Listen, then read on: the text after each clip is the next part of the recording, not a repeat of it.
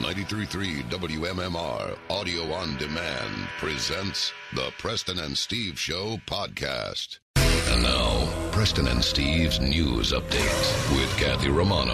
Today is Wednesday. It is September 11th. Good morning, Kathy. Good morning. In the news this morning, Americans are commemorating 9 11 with ceremonies, volunteering, appeals to never forget, and rising attention to the terror attack's extended toll on responders.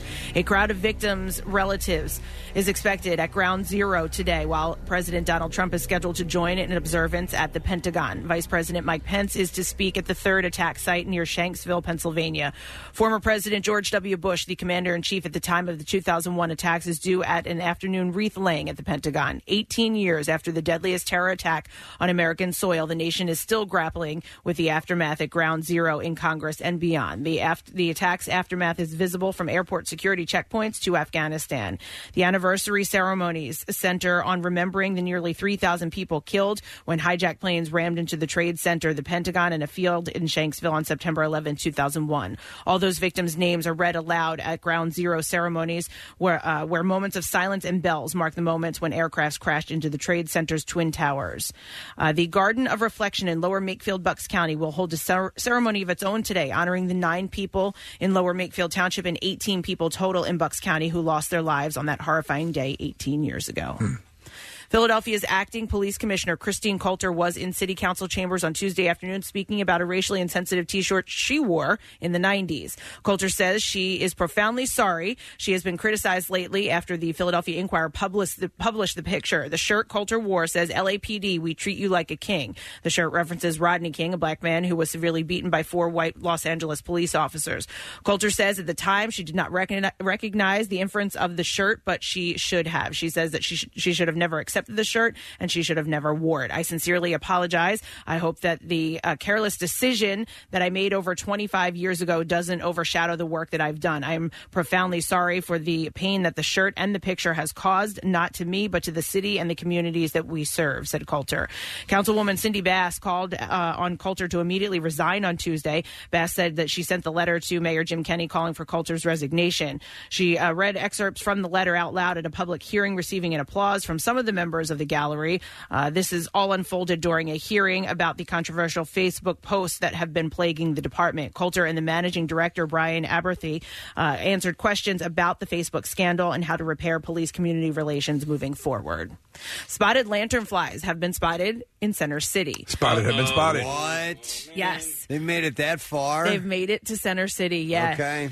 Uh, people say that the bugs are flying into their faces and sticking to their hair and clothing. You know, What the? F- so I've noticed more. We so when when you had all of those out near you, Preston, um, I would notice one here and there, like n- not a lot at all. But now it's obviously um, you know moved closer to me. But especially yesterday- over the last few weeks too. Like it's Yeah, gotten really yeah. bad recently. Yes, Where, where yep. exactly are you talking in, in the air? You've seen them. Like I've seen them, I, I- w- the the places that I've seen them the most for some reason are in parking lots. So I saw it in Target's parking lot. I was Really? at Plymouth Meeting Mall yesterday. Saw them uh, at the mall, but the the way that they Hmm. jump and they are there. Well, it looked like it anyway. Like coming towards you, it almost landed on Yeah, my they're dumb. pant leg. Yeah, Well, they, they la- also- they they- will land on you. They Yeah. I, we were outside doing yoga.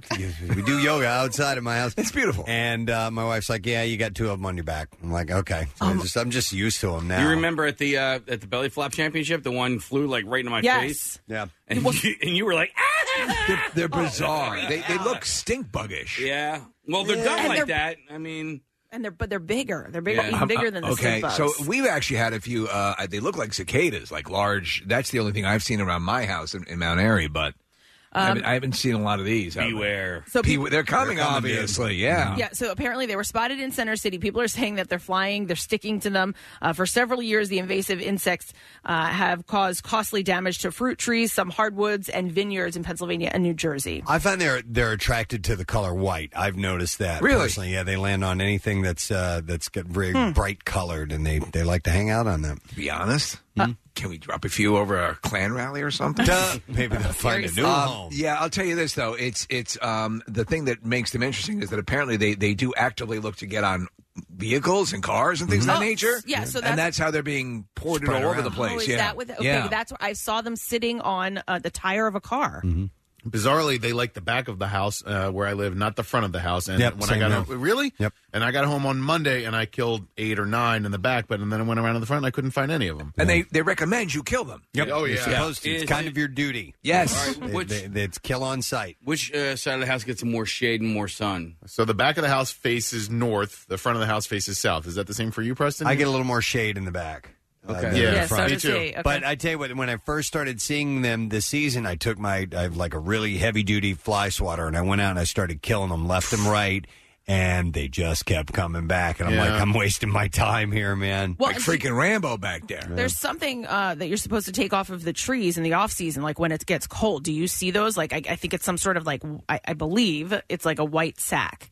Oh, uh, no, I haven't You seen haven't seen Like the that. urologist sees. I haven't seen the uh, uh, the markings. Yeah, where they, they lay the eggs, Right. And they stay there, and they uh, they they're dormant through the, the winter season, and then you know they've hatched. And that, So uh, you I guess haven't in the seen summer. those in your trees? or No, I anything? haven't noticed them. I need to, to take a look at what those look like. Um, but uh, yeah, you're supposed to knock them off. Do we believe the cold, the coming cold, we assume as the seasons change, will wipe them out? No, no, No, no. it They, they lay the eggs now, Yeah. and they stay there through the winter. Yeah, no, That's it doesn't just wipe them out. wrong.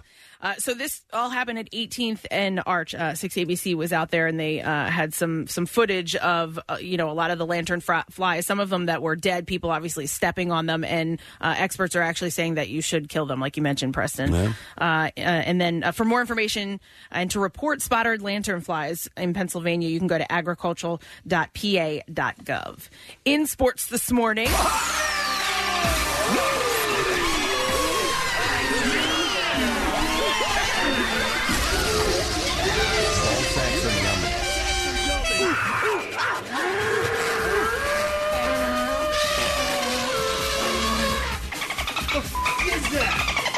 According to reports, defensive tackle Malik Jackson's injury is significant and that he may miss the rest of the season with the injury. Jackson will have surgery next week. The veteran defensive tackle was one of the Eagles' biggest offseason acquisitions. The Eagles still have Tim Jernigan, who was coming back from a severe back injury last season and will move into the starting role. In addition, the Eagles are signing veteran defensive tackle Akeem Spence to a one year deal. During the NFL, his NFL career, Spence has played in 88 games with 57 career starts. In 2018, he sta- uh, played and started in all 16 games for the Miami Dolphins. Antonio Brown has been accused of sexually assaulting his former trainer, according to a lawsuit filed yesterday in the Southern District of Florida. In the civil lawsuit, Brown's former trainer, Brittany Taylor, accuses the newly signed New England Patriots receiver of sexually Not our assaulting Brittany Yeah. Taylor, Steve. I I saw know, the look yeah. on I- your face. I looked it up too, Like, just to what be the sure. Oh, hell? I know.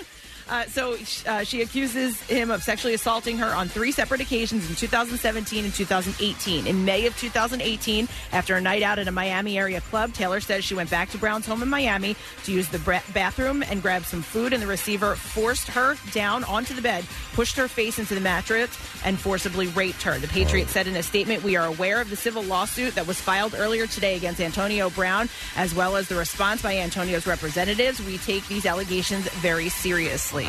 And finally, the Phillies beat the Braves last night in South Philly. Scott Kingery hit an inside the park home run. Corey Dickerson homered twice, and the Phillies hit five home runs overall on their way to a 6-5 win. They closed within two games of the Chicago Cubs in the National League's second wild card. The series continues tonight. Zach Eflin gets the start. The game, which will be nationally broadcast on E ESPN, is set to start at 7 o'clock. And that's what I have for you this morning. Thank you very much, Kathy. Just uh, assessing everything this morning, and uh, we are full of chalk today, gang. We are chock full. Absolutely. We have a lot going on today, and you will want to stick around for every second of it if you have that ability. Guest wise on the program, we're having Lamar Odom on. Believe it or not, Go Lamar figure. Odom is going to be on our show today. He's on Dancing with the Stars. Yeah. So we'll talk to him about that. I guess that's where you go to try to rebuild your image a little bit, I right? don't know, maybe, and we'll see. We'll see what he thinks about going against our friend Kate Flannery. Yes. He's going to go down. We'll in have to flames. be honest. Yeah. Just we're going to gonna- take him out. Uh, we also have a meet and eat today. That means some uh, a restaurant is coming by, and they're going to have some giveaways in conjunction with the appearance here on the show today. Today, Liberty Union Bar and Grill is part of the 2019 Bud Light Platinum Thursday Night Huddle. Uh, this week, our buddy Brent Porsche is going to be there on location, 7 to 9 p.m. on Thursday. So we'll have some giveaways in conjunction with that. It's Wednesday, so we have a secret text word. Today we have a chance for you to win a pair of tickets to the Philly Burger Bowl. It's this weekend, coming up on Sunday. New location, the Navy Yard. And that is ready to go. So you can text the word secret to 39333. We'll send a word back to you later on. We'll ask you to call in with that word. Designated caller gets the tickets, and we'll grab a random texter. So a couple of different ways to win, and only one thing that you have to do. That's text the word secret to 39333. And we also have an announcement about a very cool thing coming up. It's a contest announcement. Yeah. We'll get to that around the bizarre file time time 8ish this morning so you'll want to get the details of that. Also, we have our party next Thursday. It's a week from tomorrow, and it'll be at Harris. And it is the President's Steve Sorority Party, Zeta Eta Pi, Kathy's Bitch Box Part 3. That's right, you get this box full of goodies that Kathy has handpicked herself. Sure to be a collector's item. We also have a fashion show that evening as well, and we are headed to Harrah's, Philadelphia. It's where we had the last one. It was perfect, and we're excited to be there once again next Thursday from 6 to 8 p.m. We'll go ahead and take three callers right now. Ladies, 21 and over, you're invited. If you call right now and are one of our first three, 215 263 WMMR, we will put you on that list.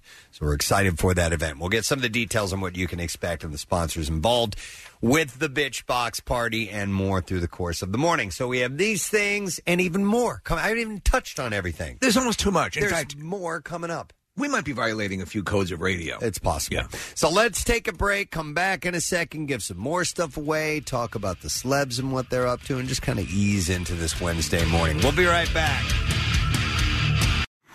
Not only can you hear Preston and Steve, you can see them too. Check out the Weekly Rush on Xfinity On Demand. New episodes, you guessed it, weekly. Back with more of the Preston and Steve Show podcast. All right, this morning, the Stupid Question Prize is a pair of tickets in a suite at the 100th race at Dover International Speedway. That's coming up on October 6th. So I'm going to ask a question about Rodin. Uh, the artist or the large bird? Rodin. Okay. No, the, the, the artist. Okay. Uh, the Rodin Museum here in Philadelphia. Yes. So the question that I have for you is about the thinker, which you see right out in front of the museum. The sculpture was originally intended to be part of a larger sculpture called what? 215 263 WMMR. Have you been to the Rodin Museum? I have, yeah. Yes. I went there. Um, I mean, it was last year. I went. Uh, I was in the city and had some time and went by there. It's free, by the way. If you you or it's a, uh, a recommended donation if you want to. Oh, pay I for think it's it. it's awesome. It's awesome that we Yeah. have it here. I have to Yeah. admit that when I first went, I was halfway through um, looking for Godzilla. I Yeah. never, and then I realized, oh, that Rodan. No, the other or the other Rodin. Uh, but it's pretty amazing. He was an incredible uh, artist. So let's see if you know the answer to that. What was the uh, the part that that was uh, intended to be a part of the Hmm. thinker? I think it was actually it's it is a part of it, but he made it into a larger sculpture as well. 215-263 WMMR. Call now. Birthdays today. While we are waiting for your call, Wednesday, September 11th, we will start with the band Coldplay. The guitarist Johnny Buckland. We were just talking about them. What were we talking about them for? I don't know. You're looking directly at Casey. Kate, well, so- Casey and uh, Nick both had invoked Coldplay for something profound, so profound I can't remember. It wasn't uh, listening in the dark, was it? No. No, no, it, no, It No. was. I know what it was. Um, it was when we talked about uh, the iconic rock stars that will Oh. soon be gone. Okay, Oh, yeah. there we go. Yeah, that's Yep. right. Very good, Kath. Wow, you remembered something on the show, You Kat. did. There you go. Thank you. Johnny Like two days ago.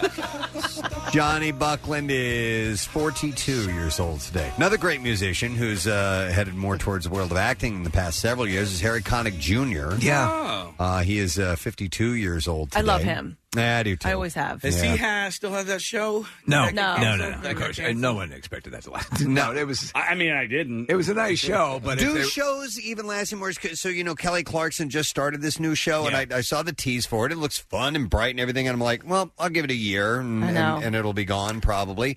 Ellen was the last one that I remember that that we're like, okay, let's see where this goes, and boom. Well, and it that's took- not the problem, but she's hold. so good. No, you know what Yeah. I mean. Everyone's going to turn to her to watch. It's also the time slot that you're getting, right? So like time Al- slot is very important. Alan's at three. Uh, what Oprah was at what four? Four, yeah. You know, Oprah was at four. Oprah. Uh, I don't know what time Harry or Kelly Clarkson Did are- Ellen start at three? Um, Uh, I think so. Yeah. remember. Yeah. I think she was always at three because I think when Oprah left, they put uh, local news went on at four. They didn't always do a four o'clock. Okay.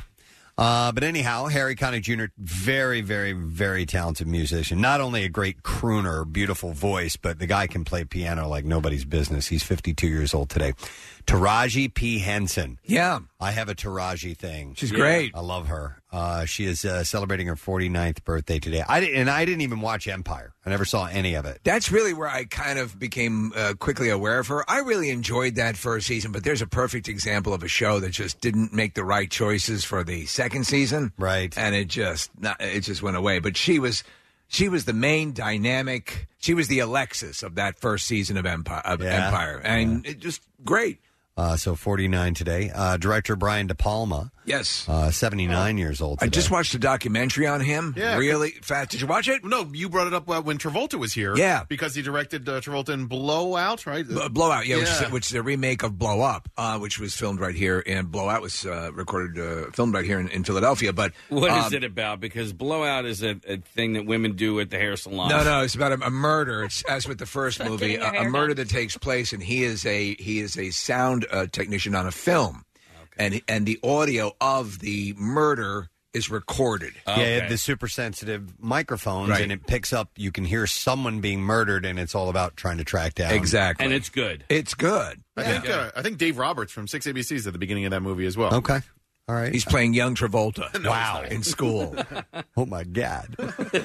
Uh, Brian De Palma is also responsible for great movies like Carrie and Scarface and The Untouchables, the first Mission Impossible movie. Do you remember the first time you saw The Untouchables? Yeah, such a good movie. Mm-hmm. It was wonderful. Mhm. Yeah. you know, just fantastic. Yep, he's 79 today. Uh, Virginia Madsen uh, is 58. She had a, a big comeback with the movie Sideways. That kind of came out of nowhere. Really good in that. Yeah, she is really great in And I that. think that I keep bringing up every time her birthday rolls around. But if you want to see her naked a lot, I think the movie's called The Hot Spot. Really? It's sort of like a southern, steamy southern murder mystery with Don Johnson and Jennifer Connelly Preston, who's also naked throughout most of the oh movie. my God, really? Yeah, yeah, yeah. Okay, I'm on, I'm on board. Does she get naked in uh, Candyman? Because that movie. No, but Candyman Scared is me. is a great horror movie. Yeah, it a is. great horror movie. Uh, she was also she's also the sister of Michael Madsen, the Yes. other actor. She's Thank God they don't look alike. 58 today. Amy Madigan, uh, Field of Dreams, Uncle Buck, Carnival, uh, actually a whole bunch of movies and uh, throughout the year. She's 69 today. In one of my favorite movies of all time, Places in the Heart. Mm-hmm. And then the last birthday I saw, elect- uh, actress Elizabeth Daly, and she was Dottie in Pee Wee's Big Adventure. We had her in the uh, in the studio. Yeah. E Oh, um, but what does she go by? Not, E E.G.. E.G. Yeah, Daly. That's E.G. it. Yeah, Daly. yeah. You're right. That's Oh, right. I man. forgot about that. She was fun, Um, man. She was really fun. Boy, has she had a whole lot of facial work done on her. I'm looking at a, at a fairly current picture of her, and she's 58 years old today, but she does not look anything like the person she You would, once you would never was. recognize her. Preston, I she- always thought she was super cute. Oh, Yeah, she was in that movie Valley Girl. Do you remember that? Yeah, yeah. Better off dead as well. Yep, she was in Better Off Dead. She was in uh one of my favorite uh, niche movies, Steve, that I know you like as well, Fandango. Oh yeah. with uh, with Kevin Costner. She has a small role in that movie too. Uh, but uh, E.G. Daly, yeah, she's uh, 58 years old today. All right, Hey, uh, it's also my brother-in-law Dave's birthday today. and you don't have the clip ready? Are you kidding me? One more time, please. Now, now play Butthole. Uh, oh, yeah. Oh, you wait, know what? I'm not- I don't know if we have that on a on a hotkey. Oh my Not God. yet. Not which yet. which means it's it's readily available at any given moment. But this is for Dave and his birthday. Happy birthday. It's also- That could that could be a new shard out. That could, you know, Absolutely. It has to do with the butt. Can I get a Dave butthole? Uh, so anyway, you know what? And we should should I do this now? Do you think in the birthdays because it was a birth? It's not necessarily today. yeah, you know what? Why not? All Why right, a not? good friend of ours, former intern and uh, fellow co-worker, he is a producer of the John DeBella uh, morning show. Steve Vassalotti, his wife Kristen, they had a baby yesterday. Oh, that's sensational. It's their second baby, and his name is Jack. So God. Jack. What's oh yes, there's Jack. He Uh, once was naked in my gym with another intern doing bicycles. Yeah, chin strap. It was chin strap and Steve. we we had them spend an entire morning naked in a gym locker room, think and they- we kept checking back in with them. It was hilarious. I We had think them they playing, put- like Connect Four. Yeah, I think Yeah. it's like Connect Four and Checkers. Because the mindset was that they, there are some people who just hang out in the locker room naked. They just linger. Just linger naked. so we wanted to see how long two dudes could hang in there But naked. the best was when they both laid on their backs with their feet Oh touching, uh, you know, opposite. They were laying opposite each other and they were doing bicycles. I, I didn't. I never saw it. No, but just the actual the the visual I in think we my have pictures. mind at that time was just I was dying. It was hilarious. So so so young Jack, you got a lot, you got big shoes to fill, and your dad Steve Vassilotti. So congratulations to Steve and Kristen. That's wonderful news. Thank you. All right, let's see if we can get an answer to the stupid question. Uh, the Rodin Museum is here in Philadelphia, and at the museum you will find the Thinker that is actually intended to be part. It was intended to be part of a larger sculpture, and what is that larger sculpture called? Hey, let's go to Shaggy. Is that our Shaggy? Shaggy! Is that Shaggy? Hey, Shaggy, you're on the air. Good morning. Good morning, everyone. How you doing? Good, buddy. Is this the Shaggy we know? Uh, yeah, I believe it is. It's uh, you, I've been Are on you the a show. teacher? That is the, uh, one and the same. So you guys. It's, it's- Hey. it's- There you go, Yeah. man. Yeah. I saw him at the uh, the belly flop. I was like, Scooby. He's like, no, it's, Shaggy. it's Shaggy. I was like, Scooby. Crap. You had a, fif- you had a 50-50 chance. Velma. Velma. Oh my God. Still love you, Casey. It's all good, brother. All right, well, Freddie, what's the answer here? uh, wh- what uh, what sculpture was it originally supposed to be part of? Uh, the gates of hell. That is correct. Yes. Hang on a second, Shaggy. Does it mention what other pieces were to be included? Uh, well, the gates of hell. It is low. It's it's this really. They have it. It's right there in the front of the museum. It's outside, and there are. There are hundreds of characters in this larger work called The Gates of Hell, and it's from Dante's Inferno. Right. And and does it have abandon all hope ye who enter here? You know what? It might. Yeah. Uh, I'm not sure. Um, I'll look that up for you Yes, in a minute. yeah. But it's it's really cool. But the Thinker, uh, it's it's a smaller size in the uh, the original work in the, in the Gates of Hell. But they it's right there. It's in Very Philadelphia. cool, It's very right- cool. Right there on the Parkway. If you want to see it, go check it out. It's a masterpiece. So for Shaggy, we have a pair of sweet tickets for the 100th race at Dover International Speedway on October 6th, and it helps celebrate 50 years of Dover International Speedway. Tickets and info at doverspeedway.com. Very close, Steve. Abandon every hope who enter here, but it's written right over the uh, the gates. There you go. There you Nice- go. nicely done. So, Kim Kardashian appeared on NBC's Today Show Tuesday and opened up about pursuing treatment after her antibodies tested positive for lupus.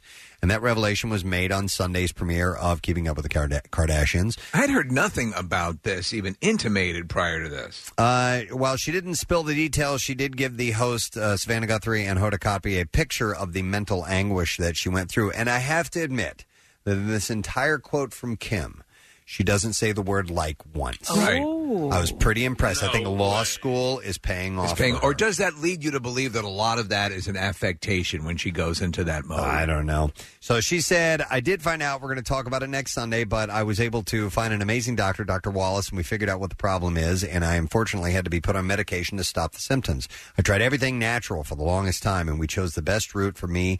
And luckily, right now, everything is under control. But autoimmune issues are really scary. When you get a diagnosis, and I didn't realize that I would be uh, that I would be one of these people. Uh, but before I knew what what, what it was, uh, when it was really up in the air, you get your head, you get it in your head, and you think of every worst possibility of what's going to happen and how you're going to live your life. Uh, you really get into this little depression for a minute, and I got myself out of it, but it was really scary to get myself through that. I uh, rented an apartment one, uh, well, not one time, I- for quite a while, actually, a couple of years, from uh, the landlord uh, and his w- uh, wife. She had lupus. And uh, it, to me, Preston, it's it's sort of she she dealt with it, and it sort of reminded me of when people have um, Lyme disease. Mm. Yeah, That my you- sister has lupus. Okay, yeah. Is, would, would you say that's fairly yeah, accurate? Yeah, it's uh, it's inflammation Yeah, problems. yeah, yeah. It's it's it's there. There are a whole lot of things that fall under that umbrella that you can have problems. Well, with. autoimmune things. Uh, Vitiligo, which I have, is autoimmune. Well, I was going to say, press. You have um, Psoriasis. Psoriasis. That's autoimmune, and uh, so I'm. Is that like? I guess it's hereditary. Has to do with your car. Uh, no, No, I don't uh, no. It's uh, yeah, it can be hereditary. It, it definitely runs in my family. Uh, Crohn's disease, which my daughter has, falls under autoimmune. There's a lot of things. I'm the lucky one. I'm the only one in my family that has an autoimmune disease. Ah. Well, on Sunday's show, Kim uh, revealed that her joints were hurting and even her bones. She said, "Lately, my wrists are starting to hurt again. It's definitely a different feeling." Uh, and she said, "I feel I feel it in my bones. It's starting to really worry me, and I really have to look into this." Hmm. By the way, it doesn't even look like them. They don't have makeup on in this clip, and uh, it, it doesn't. I actually had to watch it a couple times to realize it was them, Really? her and one of the other sisters. Wow. Uh, there's no cure for lupus, but there are treatments available to treat symptoms. Uh, and Kim is having a busy week. She's in the middle of law school and just launched her shapewear line as well. Now we'll stay in the family because Kylie Jenner is bearing all for Playboy. Oh my God, she's showing everything, even Beaver. No, of course not. It's another one of those stories. It's where they're turning sideways and the Yeah. hands place this. Shut and there's, up. there's a Wait, hat and- over the ass. And here's the deal: Sh- Travis Scott is in the shoot as well. Oh, or there's a- Travis, tra- I, I don't. What's the point? That's You a know? boner killer. Yeah. Uh, so uh, Kim posed, by the way, nude in 2007. Was she full on naked? I mean, I don't remember that. I'm more inclined. To, I'm more inclined to think she was more naked, but not fully. Yeah.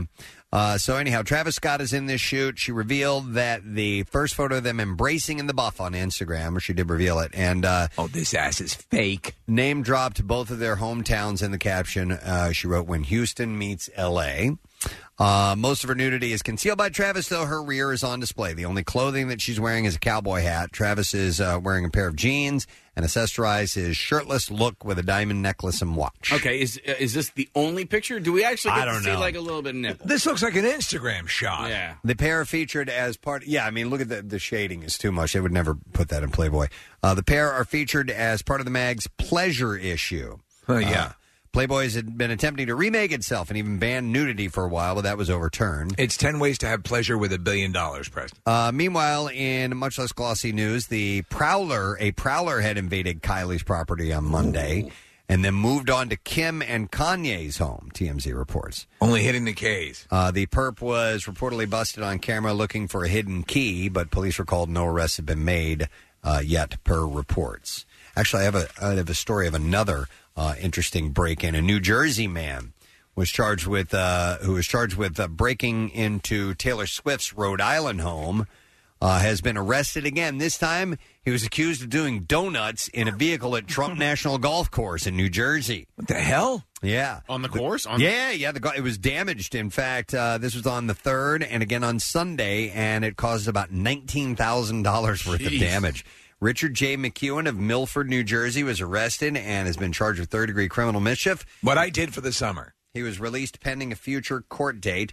Uh, the police department was called September 3rd because of the damage on the course, and officers were told that around 5:30 p.m. a worker saw someone in a vehicle doing donuts on the 11th hole while playing loud music.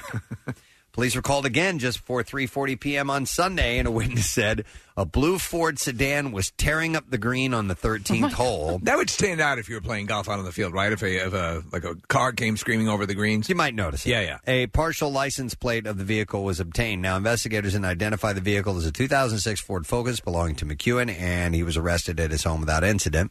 Uh, in late August, he was arrested in Westerly, Rhode Island, inside a home belonging to Taylor Swift, and was charged with breaking, entering, and willful trespassing. Uh, in the break in at Swift's home, McEwen took off his shoes and looked inside for the pop singer, but no one was home. Do we When- believe he's a straight up Taylor Swift stalker or just breaks into celebrity homes? I don't know. When he was asked why he had taken off his shoes, uh, he said because it was polite. Oh, well, there you go. He's right.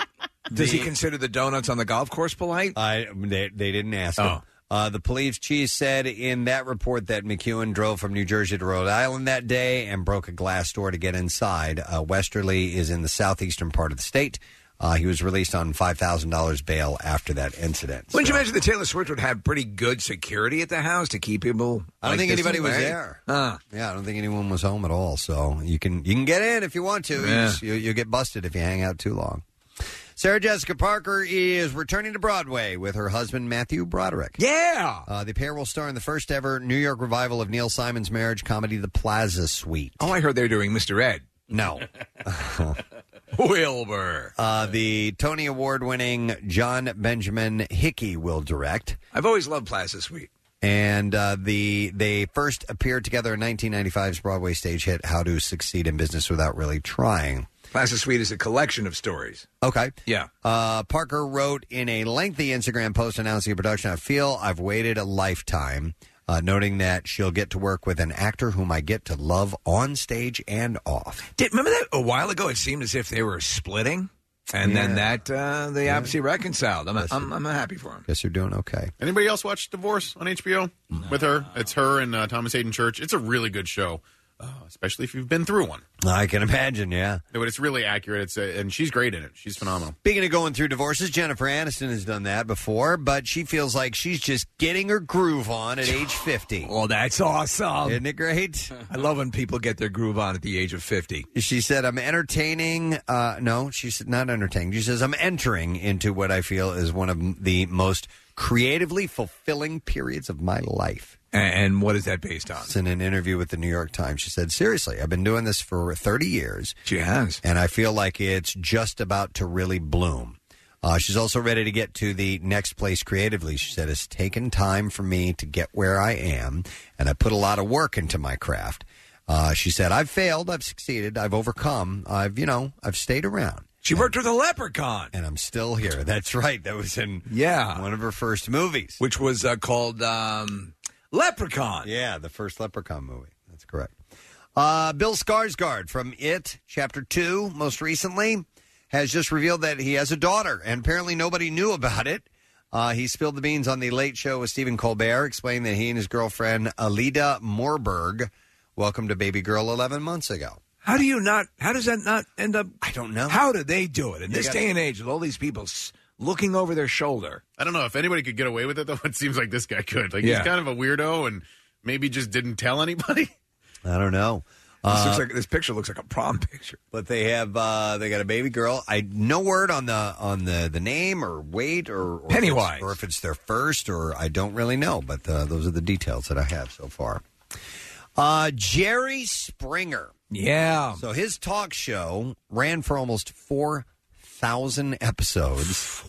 Thousand. Uh, but he has traded in his lie detector tests for a gavel. On Monday, Judge Jerry No way.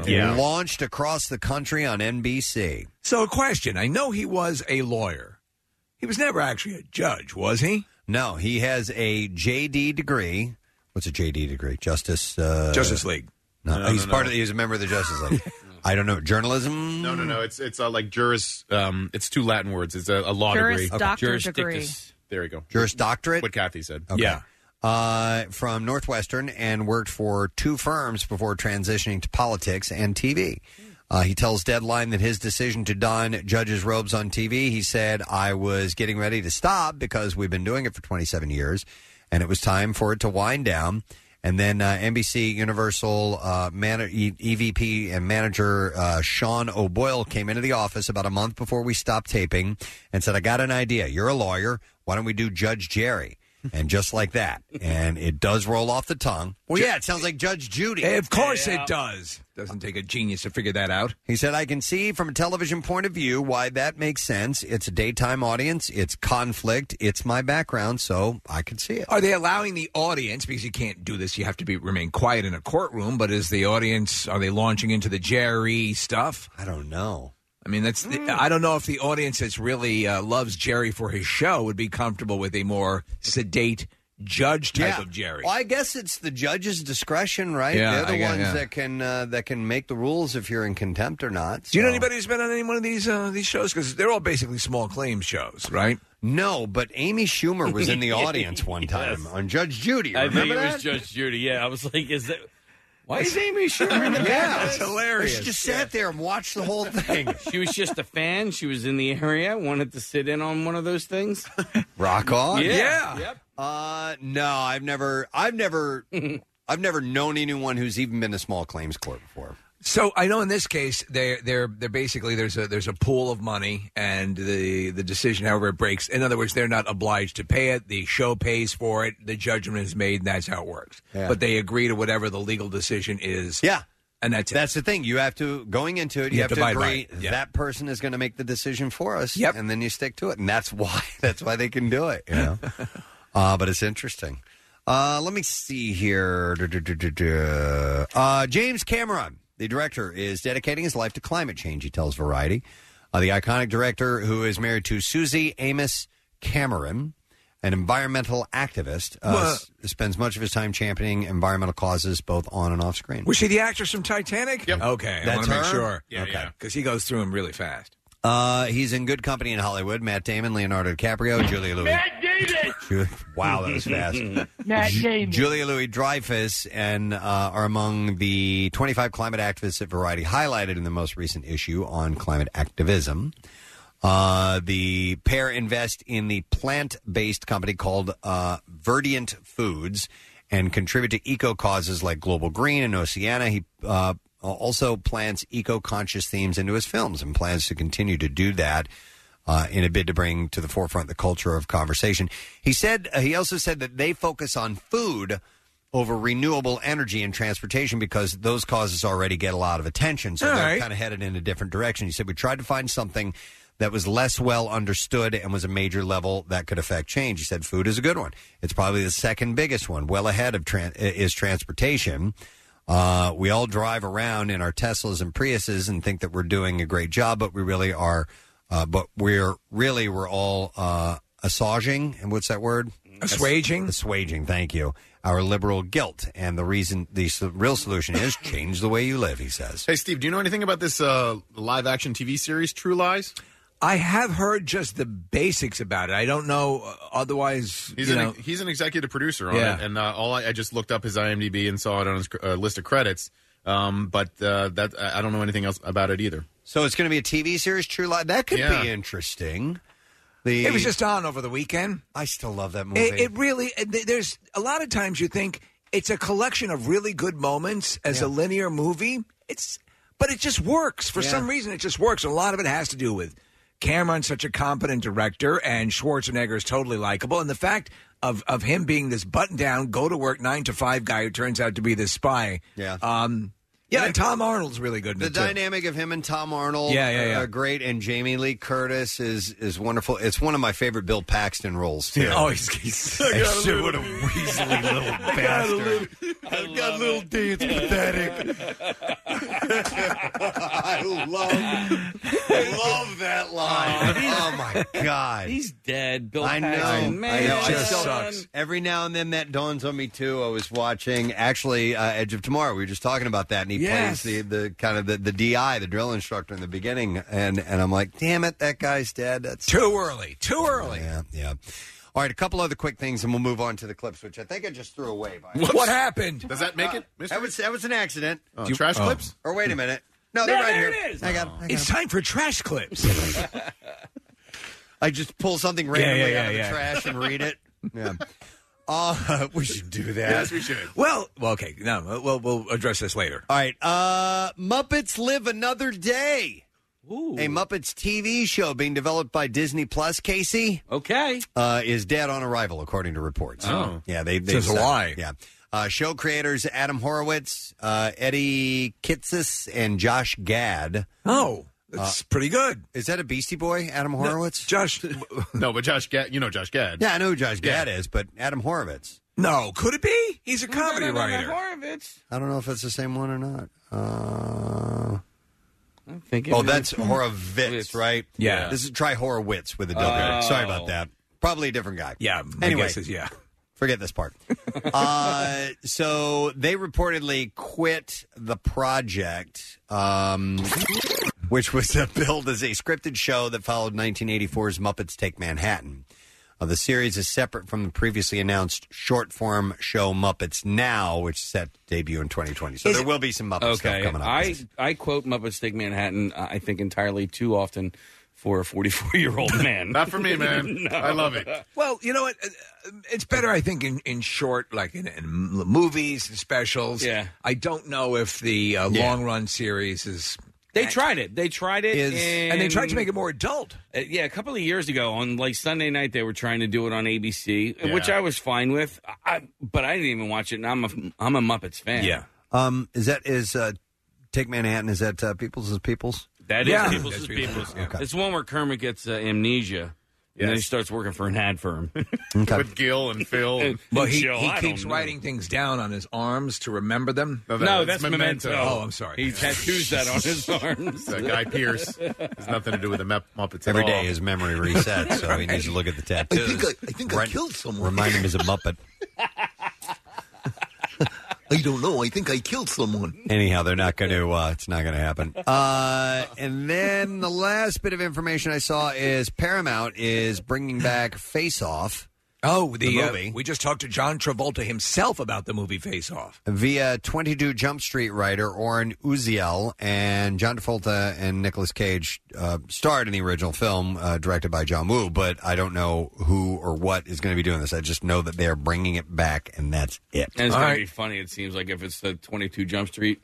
Yeah, Because it they- sounds like it'll they're have 21. a comedic edge. Yeah, this actually the movie itself uh, had, was c- completely outlandish, at least at the time. Who the hell knows?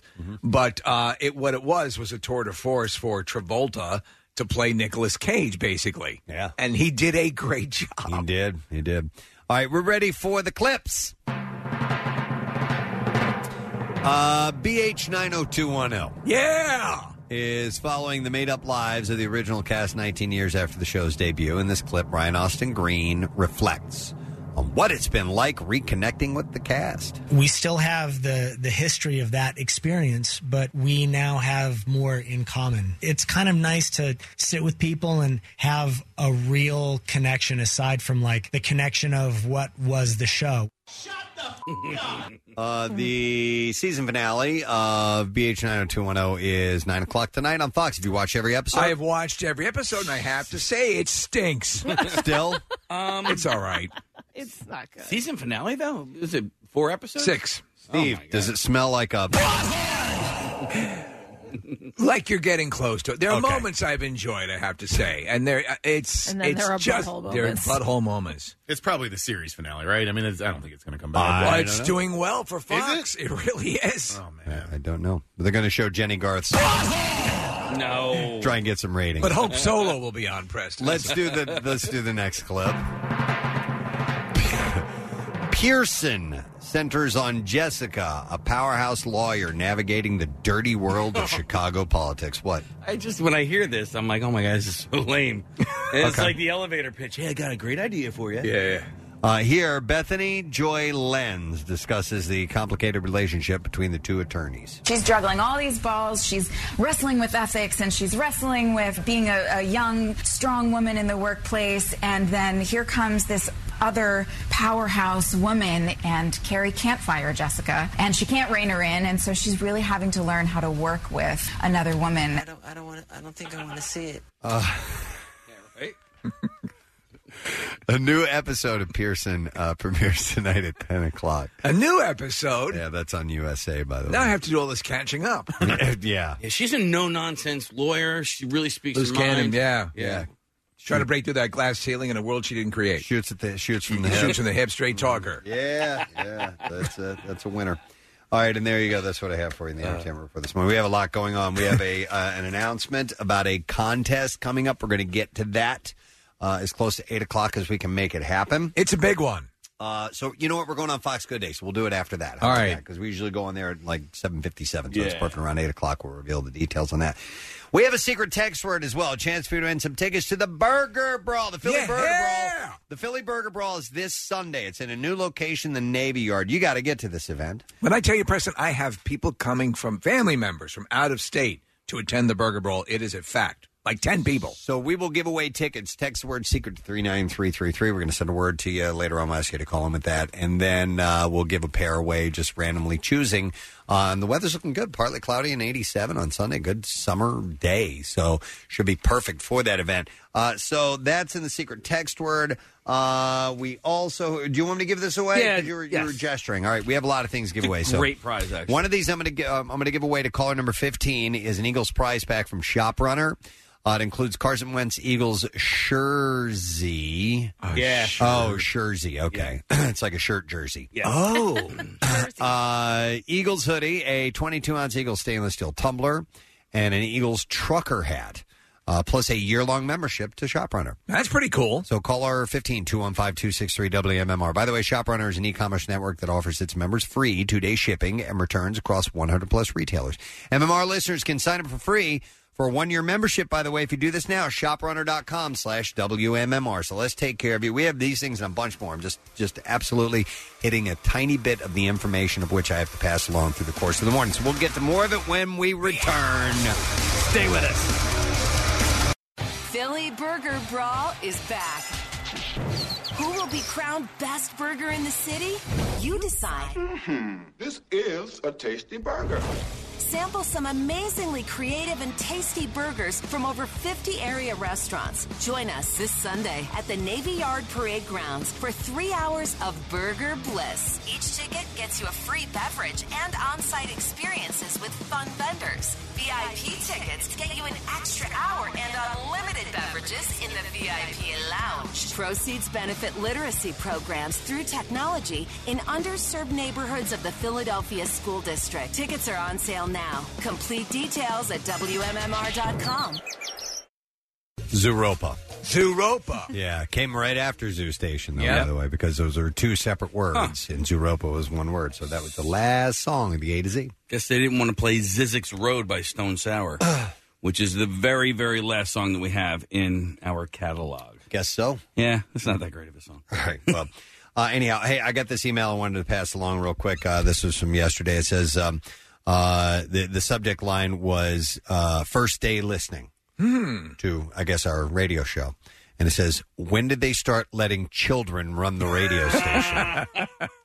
I thought it was going to be a complaint. Yeah, and it says I laughed so hard my left hand hurt as I kept slapping my knee. I was driving and crying. P.S. How can I download the butthole ringtone? So I got back in touch with this person, and I thanked him, of course. But uh, it's Bobby is his name. But uh, I pointed him in the direction of PrestonandSteve.com if you'd like to get this to announce to the world that you have a new message. Uh, you can do that. Listen, I think that's a terrific way. Uh, It, certainly, it'll cut through any room noise. Yeah, little icebreaker too. Maybe somebody Absolutely. you don't you've never met before is right next to you. So, uh, I also got this. I only showed this to Nick. I got this uh, email yesterday, and it is so aptly written. it is ridiculous. Uh, it's a it's a uh, it's an email from our good friend Jose Lucero. Whoa! Yeah, yeah, out of nowhere. And so, for those of you who've listened to the the show for many many years, Jose was our um, uh, maintenance guy at our old building and, and Y one hundred. The most upbeat person I've ever met in my life. He's the first voice you hear on our Yeah. show every morning when he says "Hello, everybody," Uh-huh. and this is him doing the Eagles chant. Oh, no, it's not. Okay, that's not him. Yeah, it sounds like- me off. Oh, How does he make his voice do that? Anyway, so he wrote. Listen to this. This is the, the entire email that I get from Jose. It says, "Hi Preston, it's Jose. Just want to say hello. Here's my cell number. Give me a call. I want to say hi." Oh, did you call him? Let's so call him. adorable. Let's call him. Not yet, but he works 54 jobs. Uh-huh. Yeah. Um, and uh, for some reason, we have a picture of you with a cardboard cutout of Jose behind you up on the screen. Oh, yeah. G E S E. That's Jose. Uh, But uh, and we always, you know, would love to have him come over. We did so many things with him. Oh my God, Squirrelito! Squirrelito made him dress as a uh, as a flying squirrel when it was really really windy out one day to see if he would fly because he's like five feet tall. Believe it or not, I, I thought he was going to fly away. I- I did. really- I, I tethered him to something. I at least thought he was going to fly across the parking lot because we had a huge a tarp like a like a hang like almost like Yeah. we designed and based it on a flying squirrel's you know Mm-hmm. the membrane that keeps them aloft. But we didn't do all that much research. But on that it. that email was just so short and just Yeah. very much like Jose. That's it. That's the way he So talks. we'll get in touch with him soon. But I, I don't want to do it now because I got stuff to clean out of my junk drawer. If you don't mind, I'd like to dig around and uh, Casey's excited. Find some stories to uh, rifle through here. Let me dig in. That's uh, the sound of someone digging into a junk drawer. It is, and every now and then there's a mousetrap in there that I get hit with. That Mm-hmm. was a Bill Weston. That was a Bill Weston. Yeah. Uh, the Wells Fargo Center, as part of its $265 million renovation initiative, gang, that's, you know, it's quarter of a billion dollars plus. Yeah, yeah, yeah. Uh, unveiled two signature projects yesterday, including the first ever Kinetic 4K center hung scoreboard. I had seen pictures of this when they were assembling it and getting it ready to go. It is now up and running. It's massive. It is. It could be the biggest in the country, I think. I think it is. Yeah. Uh, at least they were trying to Well, hash out non-football.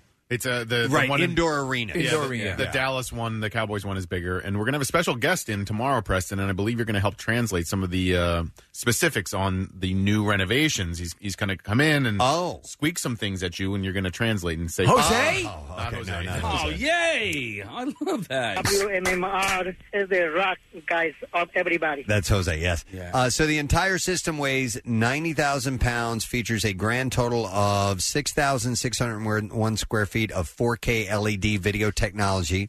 It has 50% more screen real estate than the old center hung model that was, uh, so it's, it's 50% bigger. That's huge, man. Yeah. I'm excited for this. I am a season ticket holder for the Sixers, so I will uh, be at many, many games. And I'm up top, right? So like I'm in the like the 200 level, so I'm probably going to be like right at like eye level with this thing. The only problem with these is sometimes when the screen is so good, you end up watching that The inst- screen, ins- yeah. instead of the actual game that's going on. I ran into that problem with my uh, my brother's tickets for the Eagles game because they're in the end zone, and so you're directly across from the screen, uh, so it can be a little bit distracting.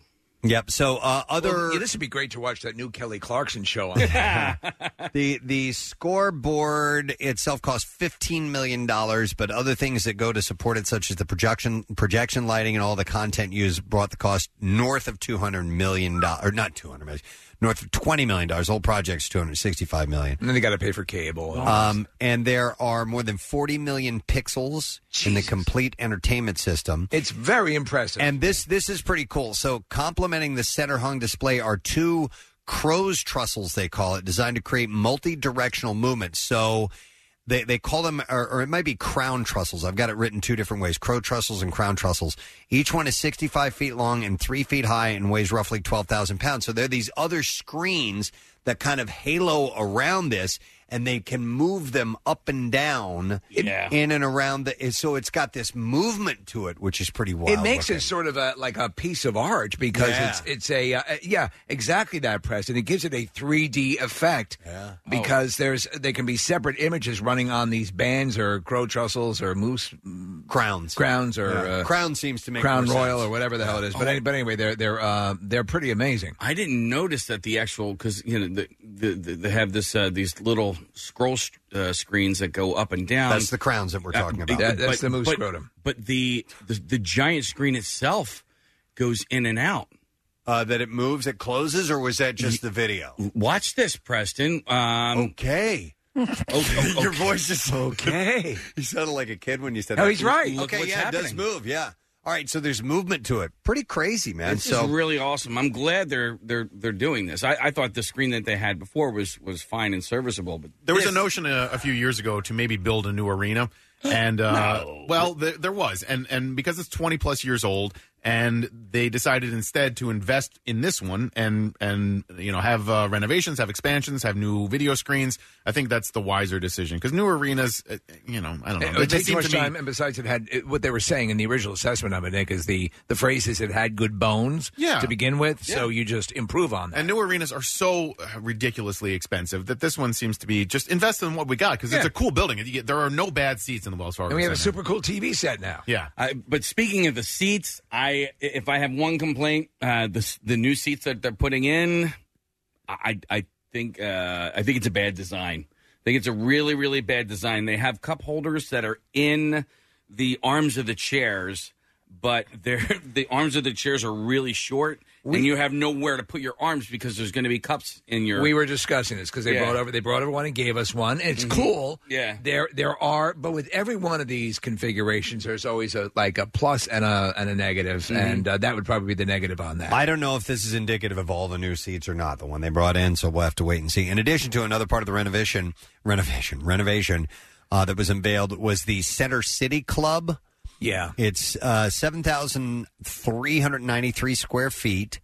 Uh, it's available for about a thousand Sixers tickets holders. The Flyers said that they're making it available for 670 of their ticket holders. The starting ticket to get into the Center City Club, about $240 per game. That's pretty economical. Stop and think about that for a family of six. Yeah, right. You're in and out of there for under fifteen hundred bucks. Yeah. Uh, yeah, I thought that was a bit much, but they apparently it's pretty amazing though. You would uh, you get uh, an all inclusive food and beverage option with that. Now I don't know if that's it says it starts at two forty. I don't know if you get that in conjunction with that two forty ticket price. Or Is not. that, that the honey mustard sauce when you get in there? Uh, they they better. Is that where the um, it? Is that where the uh, Cadillac Club is? Is that where the, the Center City Club is going to be? I don't know. Okay. Uh, it doesn't say, so I don't know, Case. Have you ever been in the Cadillac Club? Yeah. Yeah. It's nice. Yeah. Mm-hmm.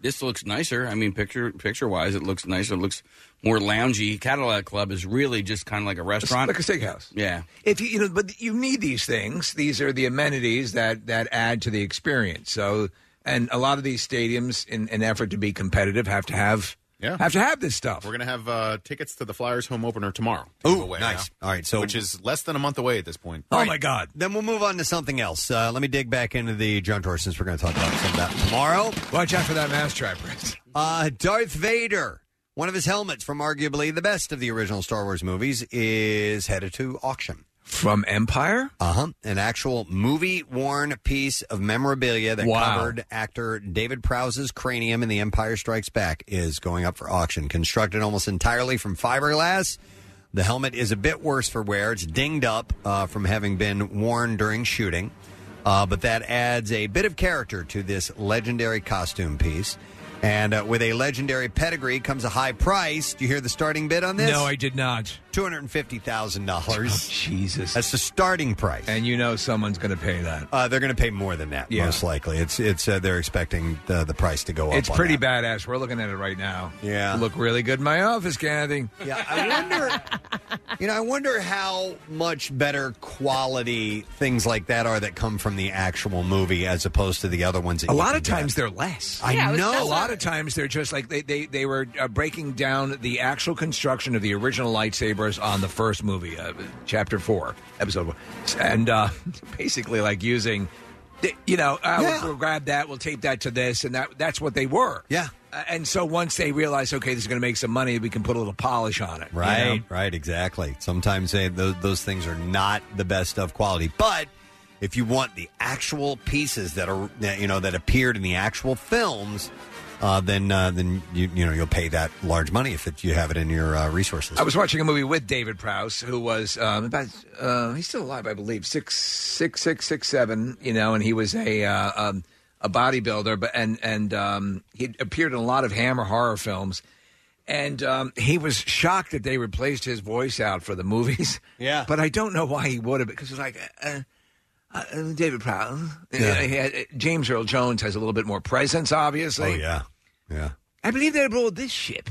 I was thinking about uh, reaching out to our friend uh, Michael Giacchino, see if he was going to try and bid on this and buy this. He, he is. We went to his home. He Yeah. was the the um, uh, the composer uh, for a lot of amazing movies, and he had this collection of actual from the set movie memorabilia that would have blown your mind. How Steve. cool is that? Yeah. He also had, he had built at the time you were there. You, you guys were saying he had built an Ark of the Covenant in his bar. It was on. It was on order. Okay. While we were there, we didn't get to see it, but yeah, an actual scale model of not scale, an original size model of the uh, Ark of the Covenant that was going to be his bar. yeah, that would open up. Yeah, with the booze like, inside. You know, the the smoke would come out of it and everything. Was he going to get the Holy Grail as well from the movie from from uh, from the uh, Last Crusade? Oh, I don't remember. Because I, Maybe. he and I were talking about it at one point, and he was like, "Yeah, I'm going to open a bottle and pour it into the Holy Grail." yeah, why not? He chose wisely. He Right? did choose wisely. Uh, speaking of, of toys and things like that, we'll move on to Not something interested. else in the junk drawer. Ow!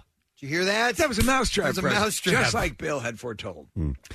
uh, toy manufacturer in Scranton uh, who makes the plastic army men that we've known for ages. The little green plastic army men. I didn't know they were in Scranton. A staple. Now, w- w- is this the company that has made them throughout all these years? Uh, uh, maybe so. I Yeah. think so. They're going to include uh, Army Women, uh, a new addition. Jeff Immel, who owns BMC Toys in Scranton, says that the Little Green Army Men that we all know will never go out of style. He said, if you lose one, it's not the end of the world. Your mom is not going to kill you. Since the 1950s, no one's really broken the mold on the beloved toy. Uh, BMC is one of the only producers of the toy left in the U.S. Uh, Mel says a few hundred thousand soldiers march out of this small factory on Penn Avenue each year. Uh, and he says that he's received requests for female figurines for years. And he got uh, letters from a retired female Navy sailor and a six year old girl asking for representation that gave him the confidence and proof of concept to draw up some plans and uh, they he said when you're talking about modern combat soldiers they've got a lot of heavy protective gear you shrink that down to two inches getting kind of hard to tell gender at that point and so i went another route where we kind of expanded to expanded the pop culture universe of plastic army men to include women as well I'll say the, uh, this about this line: uh, it's a little bit more detailed than the ones Yeah, we used the normal to get. ones. Yeah, they were. They, you could tell what they were doing, but they were a little bit more. Um, I think this is ju- amorphous. I think this is just a picture because Jace loves them, and we have like a gazillion of them, and at least the ones that that we've gotten are not as detailed. This detailed? No. Did you guys have metal ones when you were kids? Yes. No, I didn't. That's, my dad had as well, and he, and he kept them, uh, kept them, and like brought them, you know, to our childhood when we were younger. no i just had uh, the old plastic ones and you could do whatever you wanted to if you're you know every Yeah. now and then light them on fire Melt 'em away. 'Cause they, they, would were burn awesome. forever You could burn them and do the whole damn deal. Uh, there was a rich family that lived in our neighborhood down at the end of the block, and they just had dwarfs dress, dress up for Oh, the kids in that army must have been outfits. fun. It was just great. Uh, but no, we used to we used to have full scale battles. Oh, with- my with God. Friends, you'd set up huge amounts of them all over the room, and then of course you'd you know pretend to be one guy and, and uh, you know like point his gun at another one, pew, make a little noise, and then go over and knock him over. Right. Or you know you start throwing things at them and just take out wipe out entire battalions. at a time. We used to use BB guns. Rubber bands are good BB guns. Yeah, yeah, yeah. And so- then on the larger ones, when the GI Joes were really big, you Yeah. remember the, the, the when GI Joes first came out, we would uh, pan fry BBs and uh, shoot them, and they would stick into the uh, into the GI Joes. Crazy, crazy stuff. But these toys, you get a bag of like what 50, 100? 100 easily. Yeah. Yeah. yeah. And you'd have uh, there were all you know all kinds of different uh, positions they were in. You had the radio guy, you had the guy that sat that uh, that was prone with the tripod. One of my and favorites. The bazooka. The of course, bazooka. was pretty awesome. So, uh, but they're going to make um, female uh, soldiers now. So I assume Which they'll is be, pretty cool. they'll be carrying more modern weaponry, right? Don't know. Yeah, not really sure. All right, uh, what else we got here? Uh, this was from a couple of days ago, but Steve, I thought I would bring this up because it reminds me and you, I would imagine, of a movie. On Monday, the Coast Guard, you know, they ended up rescuing four crew members who were trapped on that cargo ship that capsized off Georgia. Yes. Uh, and they were in there for like a couple of days. Did you guys see the uh, the pictures of this thing? Yeah. Yeah. listing on its side. And there was one guy that was trapped worse than three others. So they had to drill into the whole steel plates to get the trapped men out. You know what it reminded me of, Steve? Poseidon Adventure. Poseidon Adventure. Yeah, yeah, yeah. I mean, that's literally what happened. That it the, the the ship flips. They're stuck because everything is off Inverted. kilter, and and you know, and and I guess stuff locks up, or you can't have access to certain areas. There's damage that's done, and, they're stuck inside that thing. And then the kid says he found out that the hull is thinnest back Yes. by the propellers. That's right. And that's more than likely where they go through. And the little bastard was right. Which got me to thinking they should remake that movie. They did. They did. Did they? Yes, they did. When? With Kurt Russell. Yeah. And uh, uh, Richard Dreyfuss, right? Yeah, yeah. Yeah, it was called. It wasn't just called Poseidon. It was just called Poseidon. Poseidon, okay. Yeah, yeah. Okay. No How- adventure. How long ago was that? Uh, about uh, 12 years ago. Must have been a pretty crappy movie. It was okay. It was done by uh, the uh, one of the big uh, Roland Emmerich, I think, might have done it. One of the big uh, uh, effects guys, or oh, okay, the guy. uh, Well, maybe Wolfgang Peterson, who did the Yeah. uh, Perfect Storm. That's who it was. Yeah. Uh, and it's uh, so it's it's not bad, Man, but the Steve, original you're, one. You're good, man. Thirteen years ago. You said 13 12. years, nice. I, I, I I'll give you I'll give you that. Thank you. Uh, Yeah. You can have that one. Mm-hmm. You can have. I'll own that one. Uh, and it's timely too, Preston, that you bring this story up because Carol Lindley, who appeared in the Poseidon Adventure, Yep. just died recently. Yeah, she was the uh, the hot young lady in the Right. the movie. Uh, that is correct. Yeah, She sings uh, "There's Got to Be a Morning After," but uh, for many, no. Yeah. Um, all right. So thought I'd bring that up, but uh, let's move on to something else that is in the junk drawer. I got a lot of different things. Uh, Stevie sent me this the other day. Uh, the most expensive home in Kansas is up for sale. this freaking thing, especially with your your recent um, uh, refascination with uh, scuba diving, Preston, is what makes this house unbelievable. It's an 18 acre, seven bedroom property with an elaborate network of underground scuba diving tunnels. I swear to God. Why, 'cause they're in Kansas and they're so far from the ocean? And the guy loves scuba diving. Wow. so of That's- course he said, "I've got to live in Kansas." And uh, th- a 35 foot deep pool as well. How cool is that? 35 feet deep Uh-huh. with tunnels like cave diving in your backyard. do you Yeah. even do that? Yeah. It's called the Spirit of Avalon. Uh, it's located in Lake uh, Kavira and is now available $11.8 million. Which is pretty cheap when you consider what they've got. You Yeah. just have to live, live, You live in the middle Kansas. of nowhere. yeah. Uh, the home was named in tribute to the medieval British King Arthur. Because Uh, uh, King Arthur is from Kansas. the home's owner, Lynn Shaw, has decided to sell the home two years after her husband, Dennis Langley, suddenly passed away.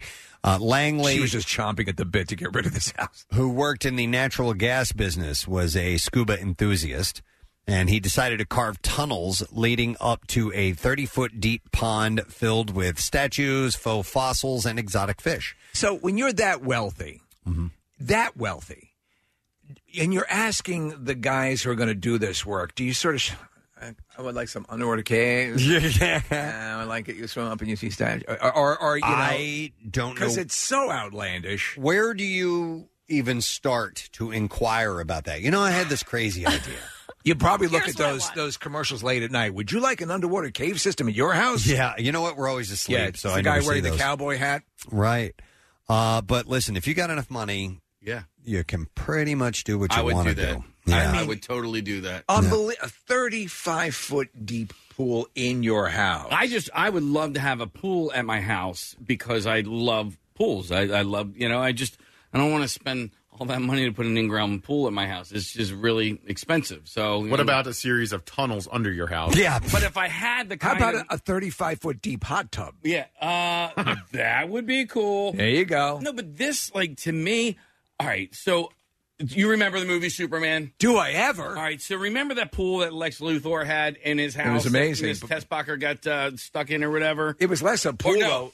It, it was it, Superman had Superman kryptonite, got and stuck Miss in there. Tessmacher saved her- saved him. But that was part of a wasn't that part of a the the underwater water system for Manhattan? Yeah. Yeah, maybe, but it was like crystal clear water in this marble thing, and Yeah. I just I, I love that. I love the way it looks. I love the way it feels. I just I love pools. So I just love pools. I, mean, love it had- water. it I had love moisture in general. it had steps going down into it, and and you know, so that um, if there are many sewage systems within the city that I'm sure you would be uh, able to swim in.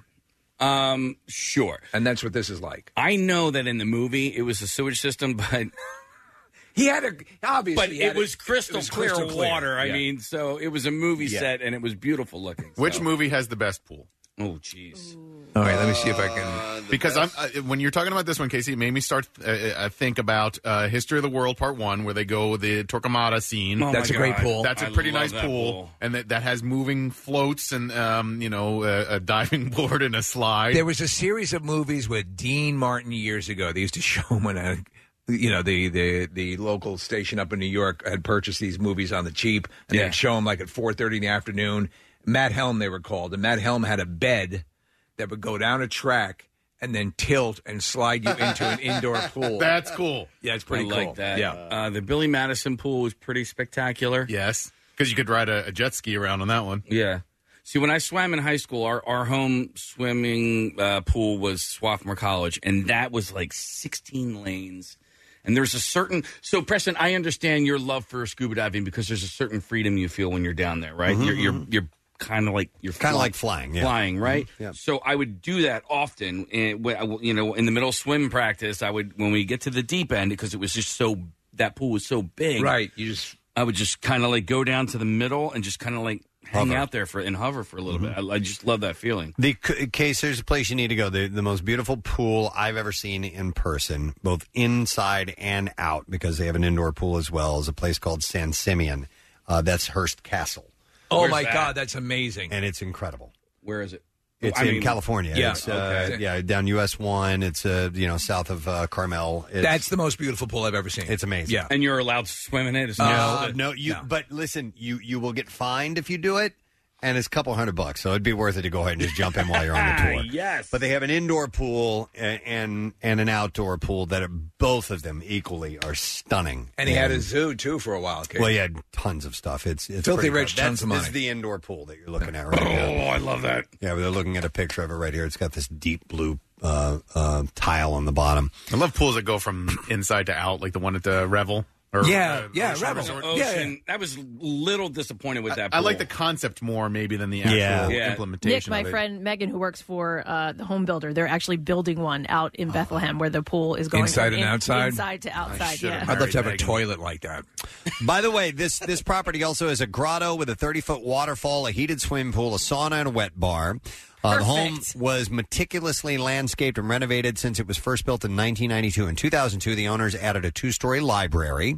The scuba tunnels were built in the late 90s and early 2000s. Scuba tunnels. Uh, realtors estimate that the new additions, listen to this, cost up to $30 million.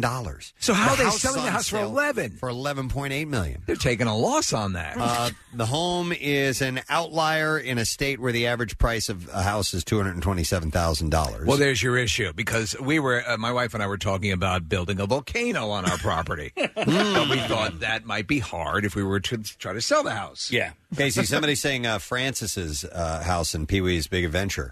Well, that was his bathtub, actually. Oh, okay. I That was doesn't count. so The in old, sewer. in old Westbury, Long Island, when I was in college, there was uh, there, uh, we worked for these people doing some stuff, uh, writing for them on comedy and stuff. And um, the guy had Preston. You'd walk into a room, and the bathtub was basically a pool. Yeah, and you'd walk down levels down into like like this, like Francis's pool. That that kind of level. It was just crazy. In the movie Arthur, you remember there's a scene where he goes take a bath. It's like the size of a, of Yeah. a kid's And swimming pool. Those exist. Yeah, yeah they do. absolutely. Uh, so the main six-bedroom residence is described as a mix of between a European-style tur- uh, turreted chateau and a prairie lodge. I love turreted tag, and I love prairie Chateau. lodges. With, The hell's a absolutely. prairie lodge? It's I where know. uh, it's where the people on the prairie stay. where the antelope play. Uh, the doors Where seldom is heard a discouraging word. and I got you. The skies aren't cloudy at all in the day. Uh, the doors are emblazoned with hand hand carved dragons, while some of the walls are adorned with stained glass windows. Check out my dragons. The home also boasts uh, inlaid flooring, painted ceilings, and heated patios. Uh, the property also has a 2,200 square foot garage. Okay. And a carriage house with an additional apartment. You could keep your Prius in that. Uh, anybody buying the property will also need to pay an estimated thirteen thousand dollars in property taxes. Oh, that's a month, by the way. That's thirteen thousand Oh, a month. Okay. yeah, that's, but it's- that's so I was bad. Oh. gonna- I thought I was going to say for the year, it's not terrible. well, that's just fine. Mm-hmm. You have all that acreage. Can't you do something? Can't you get a cup of alpaca, turn it into a farm, and you don't have to pay that? I many think taxes? you could offset your entire cost with five or six alpaca. Yeah, No, because if you if you turn it into like a farm, like a working farm, I don't know. How about the, a uh, prairie lodge? Uh, I don't know exactly how it works, but don't you remember when John Runyon? Uh, there was like a big upheaval because he was like, "All right, Raising goats. alpaca. I'm just, I'm just going to get a couple of goats." Well, they, they, they do that. A lot of that, they'll do that, they, and they get a farm credit. Mm-hmm. Right. So yeah.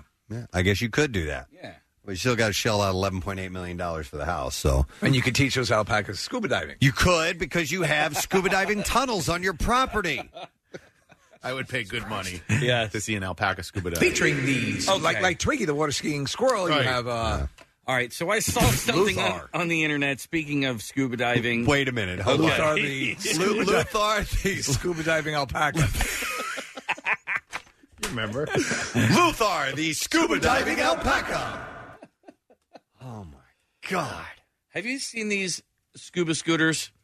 Uh, I Uh, all right, so I saw You it lost on a lot of good children with no, that. I saw it on the in- listen. They're underwater scooters, and they have these like scuba helmet thingies, and you kind of like ride. You can rent them and ride around on them. So I have oh these these are very cool. Yeah, I have seen. They're showing them in the in the. Um, so these things are are legit. yeah. Okay. Oh my god. Uh, what I have, Casey, is for the pool, Preston. Um, do you guys have the the uh, the the the uh, has a little propeller on it? It tows you when you're underwater. It Oh. pulls you. You have one of those? Yeah. Mm, No. Uh, really not expensive at all. I got, I got it as a uh, Christmas present, Uh-huh. and I just I just sat looked at that box. So are are the Until we got underwater the pool. scuba scooters designed for people who are too lazy to swim? It's just it's a novelty. These things are stupid. Okay, I agree. It's for the Um, person who really wants to look like an underwater dick. Yeah. uh, I, yeah. I, I don't know what the purpose of that is. I guess Hey, I look stupid. you can't really go down that deep. Um, you, look, there's there's a tether uh, going up, Yeah. so you only it looks like you only get to go down like maybe ten feet. In a perfect world, a, Go bar- scuba a diving. barge goes over and catches all those right, lines. right. go scuba diving, and this is probably more expensive to do this stupid looking thing. But you know, we I guess you get out of that. So, all right. Anyway, yes, Casey. Uh, you know, You we raise probably, your hand. We probably have to stretch Oh, this out. then Yeah. I'm I'm ready. I'm ready to take a break. I, I have other things, but for another day. It was good. The house houses. is, uh, was definitely fascinating. and only one mousetrap that whole time. That's good. Those are my That fingers is are doing good. okay. I'm waiting for my wrap up music. I know, but I, I said we have to stretch it out. So I'm like, Oh, I don't thought know. you said- I thought you said wrap it up. No, I said stretch it out. so then it would certainly we can get a butthole, can't we? well, let me dig back in here and see if I can find uh, something. All right, Mar- now Marissa's in my ear. Okay, so we. What do you- what do you want to do? She's saying we we have six minutes. Should we What's take a break? happening? I don't know. She's uh, Mm-hmm. she's undermining me, Preston. What's happening here? That was a bizarre declaration. All right, well- someone's going to get a talking to. Well, we have seven minutes of spots, and we have six minutes till the thing. Then we should probably Then we just got to keep going talk. Yeah, we got to stay here. All right. because we have to. TV's a lot stricter with their time frame. Can I get a butthole, please? Thank you. Jesus Christ. Okay. Uh, wow, you're back in again. I'm they back keep in. Uh-huh. pulling you back in. You're like Pacino in Godfather Three. I know. Uh, well, this will make you feel good. A new study says that the secret to living longer may be uh, Not dying. being rich. Mm-hmm. Really? Well, that makes me feel good because uh, you know um I'm going to die early then. New data from the Government Accountability Office, the GAO, that examined wealth, life expectancy, and retirement security found that while life expectancies have risen overall throughout recent years, greater levels of income and wealth are associated with a longer life. How long will you live with a on-premises scuba cave? Oh, apparently not that long. Yeah, 'cause that dude, Oh, dude kicked. died. Yeah, so this might be punching a hole in this theory. The study followed individuals born between 1931 and 1941 and found that 52% of individuals from the lowest earning group were alive in 2014 compared to 74% in the top quintile. Aren't, but wait a second. Aren't there there are many other influences on one's longevity, especially when you're Well- talking that far back? They add this at the very end. They add that. Uh, earnings referred to an individual's mid career household income. The researchers wrote individuals whose households were in the top two quintiles, which is the top 40%. I never heard of Quintile. quintile before. I think that's made up. Of the mid career earnings distribution were more likely than their counterparts in the bottom 60% to be alive in 2014. That was ages 73 to 83. So to be in the quintile, you have to earn a cajillion or more, Yeah, correct? uh, or billion D dollars. um, 11 billion D. I own eleven D billion D dollars. Meanwhile, aside from income, yes. sex, race, and education levels also factored into longevity. How much sex should you be having? Uh, as much as possible, uh, it's good for you. yeah. Uh, so Let's go bang in the scuba cave. So, with using those further uh, parameters, women, non Hispanic whites, and Hispanics, all uh, as well as more educated individuals, tend to have longer lives. Women do live longer. They do. Than, Yeah. than men, no question. I've seen videos as to why that you know guys are just dumb. They they do really really dumb things. Uh, But the truth of the matter is that on, on a basic scale, men are more likely to be involved in in um, I think ninety percent of all on-job deaths are men, things of that nature. So the, Mm. I've, the, the because women- we build underwater scuba caves. The women in, in both sides of my family have lived to very ripe ages. So, So, who's the oldest uh, woman in your family? my great grandmother was 102. Wow. Yeah. So my my grandfather lived to ninety Mm-hmm. Um, s- yeah, I don't. Longevity apparently apparently is in my family, but I get all the things that no one else has gotten in my family. So I'm sure I'll you know I'm sure I'll kick pretty early. Hmm. Though Doctor Mike says he's going to guarantee me 110 years. That's Uh, Really? pretty nice of him. What a good doctor. The thing is, like, people are living longer, and there are entirely too many people on this planet. Actually, we're doing fine. Yeah, do you think yeah, so? Well, there's statistically, yeah, there- I there- think there's there's- more more food on the planet. There's, there- things are going well. yeah, I disagree. I think that there's too many people. I think we need to. When you're in line at the hot dog place, it might seem that way. Yeah, exactly. You no, should I mean, stop taking those supplements then because you're Yeah. adding to the problem. Why don't you well, put your money where your mouth is? Well, no, I and already off yourself. Oh I'm already adding to the problem because I had I had three kids. Ah, you know, so you know, Overpopulation. Yeah, yeah, Overpopulation and reproduction. stuff. yeah. There's a little thing called rubbing one out. So listen, I was doing some math, and if we wanted to shrink the population by a, a billion people, it and do it naturally without actually killing anybody, just you know, natural. Like there's a, the death rate is about 151,000 people die every day. Beer credits. It would still take 18 years of people to not have babies at all on this planet Years- in order to have one billion less people on this planet. Let me just, tell you just something. through natural. Years ago, Selection. zero population growth. It was the big thing. You heard about it constantly. Yeah. Zero pop. We're gonna do it. We're gonna do it. Yeah. Turns out, no. It- The population kept growing. Yeah. So it's a, it- and it's you can't stop it. You can't can't hold the ocean back with a board. I read a study a few years ago, Casey, and I I don't know how valid it is or not, but that we will plateau at about 11 billion people. And- 11 billion, D. Nick. Uh, no, no, literally. Why uh, do they say that? Actually, about 11, because above that, uh, then it starts to teeter on unsustainable. Below that, uh, well, we'll just keep getting to that point. So, as, as far as um, amount of energy required, amount of food required, we got about uh, three and a half billion to go. And also, Nick, we're running out of leisure wear. Yeah. And that's that's impacted. It's expensive, too, It's man. expensive. I mean, stuff that looks Well, good. Kim just released her shapewear, so that's added to Yeah, that. You know, so maybe we're, maybe some God new, bless her. Maybe some new things will come along. We'll have When's, to see. Uh-huh. when's her Nobel Peace Prize coming? yeah. Uh, we have about one minute before we're going to go live on Fox Good Day. Uh, I would like to take this opportunity then uh, to mention a couple things. We're going to be, uh, after we do the Fox Good Day hit, we are going to mention a concert, or not a concert, a contest. Yes, a big one. Uh, but our friends from Liberty Union Bar and Grill are here this morning. Don't miss your chance to win a pair of tickets to the Eagles Lions game and a Zach Ertz signed uh, football at the Bud Light Platinum Thursday night huddle event tomorrow Wow. night, 7 and 9 p.m. at Liberty Union Bar and Grill at their Chester Springs location. Uh, and we have gift cards to give away. So I have a $25 gift card.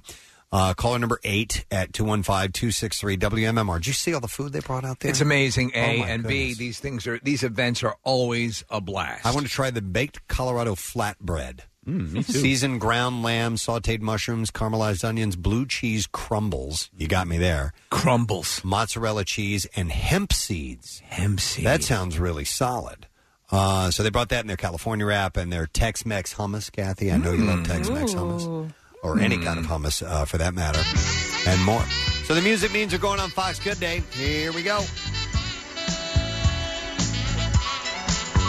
Great song. Hey, President Steve, we're doing an experiment this morning.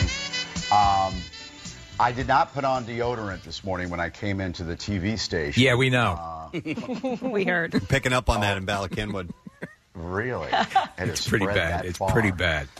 So the idea is that the that you don't put on deodorant. You simply rub lemon juice uh, under your arms. What? What's Yeah. that supposed to do? It's supposed to be better for you than putting chemicals or whatever on Okay. So okay. So you're looking for alternatives to putting the like the chemicals and the um, s- Yes. stuff that can get into your bloodstream. Right. So I use a charcoal based um, deodorant that's supposed to do the same thing. Uh, Mm-hmm. But uh, I don't know about the lemon. I try the Maybe lemons. Doctor Doctor Mike is against uh, antiperspirants, Right. Which Yeah. is different than deodorant. But that's most deodorant. most deodorants have an antiperspirant in there as well. Uh, but I wonder, I, the lemon's not going to keep you from uh, from sweating in your armpits. No. It But just you'll might smell like a lemon, right? You'll smell like lemon. How- well, what do you think about lemons? Well, I haven't tried it yet. We're going to try it a little bit later on. I just think it's funny we decided to do this on a day when it's going to be 90. well, that's really that's really putting it to the By test. the way, we had a study yesterday that says the scent of lemon makes you feel thinner. By the way, did you hear that? Oh. Thinner? Yes, it actually makes you feel thinner. It does. It gives you a better, po- a more positive body image. If you the scent of lemon for some people, Oh. lemon specifically, Wow. not just citrus, but lemon. I will suck on a lemon if I'm out and about and I, and I think my breath has turned s- stale or Hmm. foul. Does that work? You just keep a lemon at the ready for sucking purposes? I have walked up to bars and said, "Could I just have a single lemon wedge?" And they look at me funny, and then they stick a uh, a toothpick in it and Uh-huh. they hand it to me. And I stick it in my mouth. It's painful for the first like five seconds. Yeah. Really? So and then you go over and you're you're minty fresh. Now, Or did people lemon- tell you that you're minty fresh, or you're assuming that now I'm you're assuming. minty fresh? But don't you Uh, have those those pursed lips and the whole sort of scowl? Yeah, I think it's kind of. By the way, Kinda sexy. you wouldn't be minty fresh; you'd be lemony, Lemony. fresh. Yeah. Exactly. You could keep some mint on you and chew on that too. And then do you put it underneath your arms, or do you do that before? I've never put it under my arms. After. like, how does this work? What what do you do for unpleasant odors south of the Beltline? Oh, uh, uh, lime. Mostly lime. lemon. Lime. So Yeah. you're like you're you're just like a lemon. Uh, yeah, a whole. Uh, it's like a Mm-hmm. A meringue pie. Yeah, it's awesome. Two limes and a banana. There you go. All right. I'll try it. All right. Well, Yeah, let us know how it goes then. Okay. All right. Yeah, we wanna Sure have know, some yeah. lemons around here. Yeah. We'll give it a Uh, shot. Thank you guys. Thank you guys. We'll see you soon. It is going to be a hot one today. High is going to be about 90, as they were saying, and high humidity levels, too. So keep that in mind. We have an announcement to make. It's a big deal. It's a big deal. Yeah, this is uh, very cool. And uh, it's an event that is beginning. Do we have music for this case? I didn't set this up. Uh, but I know that there's a musical accompaniment. um, Music that you will come to hate. That looks like that's going to be a promo, but Yeah, it does. wh- whatever.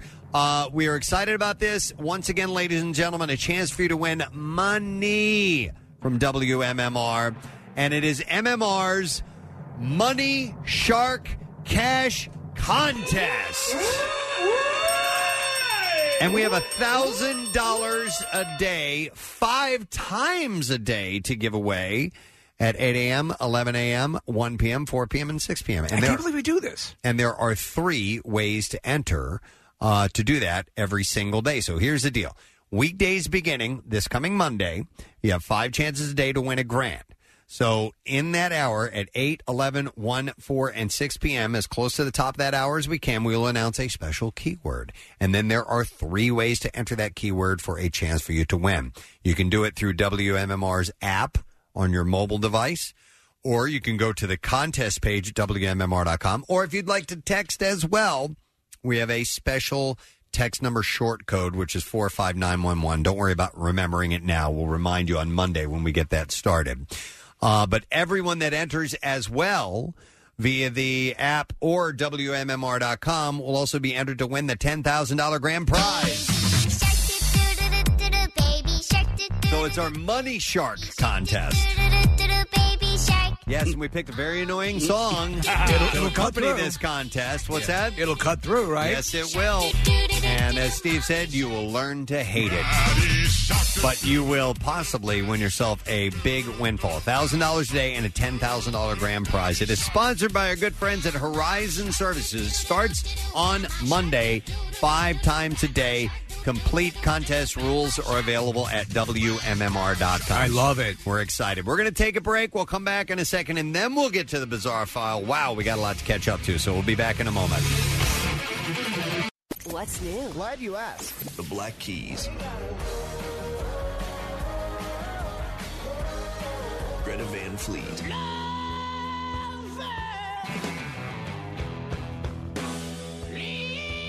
Five Finger Death Punch. New music. More of everything that rocks. On 93.3 WMMR. Thank you, Kathy. Uh, Brent Porsche and two of our calendar girls in the MM Army are going to be at Liberty Union Bar and Grill in Chester Springs. This is tomorrow night. It's the Bud Light Platinum Thursday night huddle. 7 and 9 p.m. I love that we do these because there's a lot of great stuff that you can go and win. Everyone has a really good time. Case you've done your share of them, and they're, and and I think Nick you have as well. They're a lot of fun. They're And- fun just for the photo booth. Bud Light brings out this photo booth thing that you. Uh, it's every week. It's a great time, and believe it or not, it's, it's a really good. Uh, you know, it's it's like a cool little tchotchke. that they have. And they have all kinds of uh, great specials as well. You can catch the big game and enjoy uh, $3 Bud Light drafts and $3 Bud Light Platinum bottles. So that is tomorrow night, 7 to 9, and that will be at Liberty Union Bar and Grill in Chester Springs. I'm going to plug an event that I'm doing, actually. It's not till this weekend, it's not till Saturday, but I'm headed to Del Chevrolet in uh, Paoli, where Jack will sell them for less. Jack, Yeah. sell them for less. That's the place. Yeah, I'll be there from noon to two uh, this Saturday, and I was very excited to see this. We're going to have Burger Brawl tickets to give away while we're Oh, there. nice. And Zach's Burger Bus is going to be there. Zach's Ooh, Burgers, yeah, in man. Aston. I used to go to all the time when I lived in Delco. I did live in Delco for a while, and uh, we used to go to Five Points and Zach's all the time. Get a couple burgers and a black and white shake. Well, th- apparently they have a uh, a burger bus. I Who didn't knew know they? Is this a, a, an accepted form of mass transit now? It must be. Uh, but we'll find out together. So it'll be at uh, Del Chevrolet and Paoli on Saturday from noon to 2. So come on out. We will have a good time. and uh, Yep. Sell them for less. Sell them for less. All right. We are, it's already 10 after 8, and we got to do the bizarre file. So let's get to it. Now, Bizarre. WMMR presents Preston and Steve's Bizarre, File. All right, brought to you by Primo Hoagies. Watching the game with some friends this week. Well, score big and serve in style with Primo Hoagies. Order online at primohoagies.com. It's not just a hoagie, it's a primo. A UK woman is engaged to a convicted killer and loves him so much, she doesn't mind the fact that he just may kill her one day. Aww. It's so sweet. It's adorable. 41 year old. Totes adorbs. 41 year old Tracy Bottomley is engaged to 52 year old Ernest Otto, who is a convicted double murderer. She said in He's an- killed two people. She said in an interview, Yes, he is a serial killer. He's committed a few murders, but I understand the risks of what could happen and I still love him. She says, But everybody dies one day. I'm going to die eventually, and I don't mind the fact that it could be at, at the hands of him. Honestly, this is a perfect pairing. Isn't that? It's a perfect a pairing. Psycho marrying Yeah, a he's psycho. psycho. Uh, the two started communicating via a prison pen pal program in 2018, and they fell in love. Uh, she said that they relate to each other because of their experiences with trauma and abuse. She said Ernest also spoke about what he'd been through and how he was a victim of child abuse, which led to him using drugs to battle his depression and anxiety. He's just looking for a woman that he can settle down with and kill. He said, she said, I've been in an abusive relationship before, and the way he spoke about how his experiences as a child changed him really resonated with me. Uh, Bottomley also revealed that Otto described to her in detail the murders he committed. Well, you're just an injured little sparrow. Uh, Smith was sentenced to life without parole at the Ohio State Penitentiary in 2006 for the murders of a man and a woman, and also spent 32 years in a in solitary confinement. There are many guys in prison who have uh, relationships. There are women who are attracted to murderers and serial killers. Remember, Manson was getting all sorts of uh, uh, women coming on to him. First time I've heard of one where she goes, "I'll probably be killed by him, and that's okay." Wow, there's a sense of excitement. This is a terrible story. Uh, an Iranian woman detained for dressing as a man to sneak into a soccer stadium to watch a match has died after setting herself on fire upon learning that she could spend six months in prison uh, for being at the soccer game. Uh, the self- Unbelievable. The self immolation death of 29 year old Sahar uh, Kodiari has shocked Iranian officials and the public, becoming an immediate hashtag trend across social media in the Islamic Republic. It also comes as FIFA is working with Iranian authorities to overcome a ban on women entering stadiums for men's games, a ban in place since the country's 1979 Islamic Revolution. Uh, FIFA wants the issue resolved before October 10th when Iran, uh, the top ranked team in Asia, hosts its first home World Cup qualifier against Cambodia. Uh, she died on Monday at a Tehran hospital after suffering burns across 90% of her body. She had been on a respirator since dousing herself with gasoline in front of Tehran's Eshrad courthouse on September 2nd. Yeah. It's wild to see pictures from the early 70s prior to all this.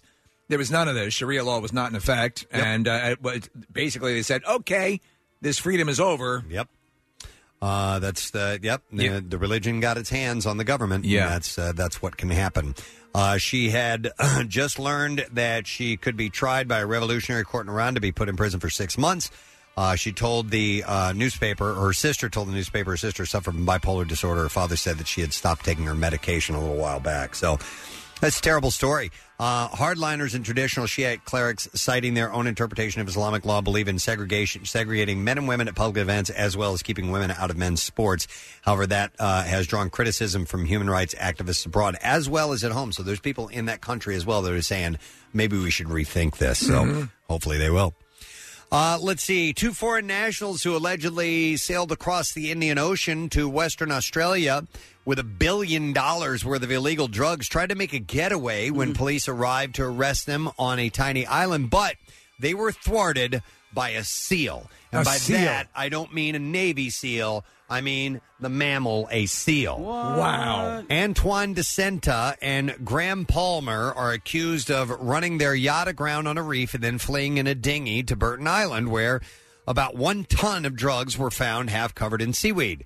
when local rescuers searched the stricken yacht, uh, they were initially concerned that the occupants of the boat were in trouble at sea, given that a dinghy was missing. As planes searched for them, a crayfisherman saw someone on the island ducking down to hide in bushes as the aircraft flew overhead. Suspicions were aroused and police were deployed. And when they got on the island, the guys made a run for uh, their ship, and there was a big, huge seal asleep between them and the ship. And wow, they woke it up. It jumped up with its big chest out and it bellowed at them. And the guys basically had the choice of going through the seal or getting arrested, and they end up choosing getting arrested. Those suckers can be huge. They can, yeah. If, if it's like a sea lion, Yeah. they can be dangerous. You know, I mean, they're they're really big. So uh, they bailed on it. Will the seal get a commendation? Well, hopefully something from the uh, the authorities. One last story. I love this. A Nebraska maid of honor showed up to her sister's wedding dress as a dinosaur after the bridal party was given free reign over what they wanted to wear to the nuptials. Are you kidding me? She wore one of those inflatable T Rex outfits. Nice. and there's a picture of her at the ceremony wearing it. It's hilarious. great. Uh, so Christina Mador, alongside a Facebook photo of her wearing the costume, said, "When you're maid of honor uh, and are told that you can wear anything you choose, I regret nothing." the photo, which shows her towering over the bridal party in the costume, has since gone viral. And uh, fortunately, the bride appeared to take her sister's interesting choice of outfit awesome. in stride. Yep. Uh, she said, My sister is awesome, and I genuinely was not kidding when I said she could wear whatever she wanted to. Uh, Deanna Adams had said. So she showed up without her knowing that that's what she was going to wear. I It's a love great it. picture. I love, love the inflatable T Rex costume. It's hilarious. It's the best. Uh, yeah. and, and it never ceases to get a laugh. Yep. All right. And there you go. That's what I have in the bizarre file for you this morning. All right, let's do another giveaway. I had mentioned that Liberty Union Bar and Grill are here this morning promoting the uh, Bud Light Platinum Thursday night huddle event tomorrow night. I have a $25 gift card. How about you win this gift card and then you go to the event? So uh, let's set you up with that. 215 263 WMMR is the number, and we are going to take care of you. Let's do. Did I didn't get a number caller? or Not no? yet. All right. Caller number 14. What a number! We're going to give you 215 263 WMMR. That pass. So give us a buzz. We're going to take a break. We'll be back in a moment or two. Uh, we're going to have Lamar Odom on in about 45 minutes. Don't forget. Yeah. Uh, so a few other things to get to as well. We'll be right back. Get social with Preston and Steve and WMMR. Facebook, Twitter, you know, the usual places.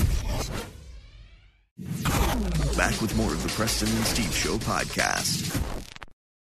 Thank you, Kathy. It is 8.30, and at 8.46, we are going to observe a moment of silence. Today is the, uh, n- it's 9-11. It's the September Yeah. 11th uh, anniversary of the, the attacks.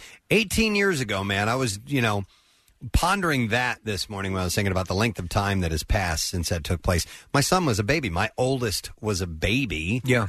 A year old, and uh, here we are. He's in college now, and it's pretty wild that that amount of time has passed. My son has to do a project that was due today, um, interviewing somebody who, an adult who was alive at the time. So he, he chose me, which was um, cool to talk to him about it. Um, but it occurred to me during the course of this um, this interview that al- almost all, if not all, of the kids in his school district weren't alive. Yeah. Because if you're a senior in high school, you might be 18 years old at this point, uh, but um, most of the kids in the school weren't, and uh, so it's it's historical for them. It, it's not Yeah. uh, contemporary. So, so when, point. Yeah, if you liken it to when when I, you know going in school, being young, and um, learning of of the the Pearl Harbor attack, which was many decades after you know it, it had occurred. Uh, this is still obviously. Um, y- you know you, the, the amount of people who are aware of it, and that you, for you to go in and and uh, talk to people, and as you're, you, you obviously you were alive, Nick, during that time. Uh, it, it's it's a similar vibe, but it's um uh, it is different in a way. I was listening to you guys. I was in the shower. I've, I've told this story before, but I had a shower radio, and Preston uh, said uh, was talking about a plane that had crashed. Everybody thought initially there was an accident, um, and uh, that the, a plane had crashed into one of the World Trade Centers. And uh, I got out of the shower and went into the living room to turn on the news and watched as the second plane hit. And it just was. Um, I, I, I tweeted out an article and I sent it to you guys as well about what was going on in the White House that day. And, and one thing um, that I remember, aside from the sadness from the whole day, was how confusing it all was. Oh my god! Yeah, there was so much misinformation. There were so many things that were going on that we were weren't getting true. Yeah, we were getting a tremendous amount of the misinformation. And act, in, in act, in, in fact, I should say, the original story. I think our reaction was, oh, somebody like in a in a light aircraft Right. because it had happened. You know, with the with the Empire State Building, it happens periodically. People go off the flight path, Yeah. and so it went from that.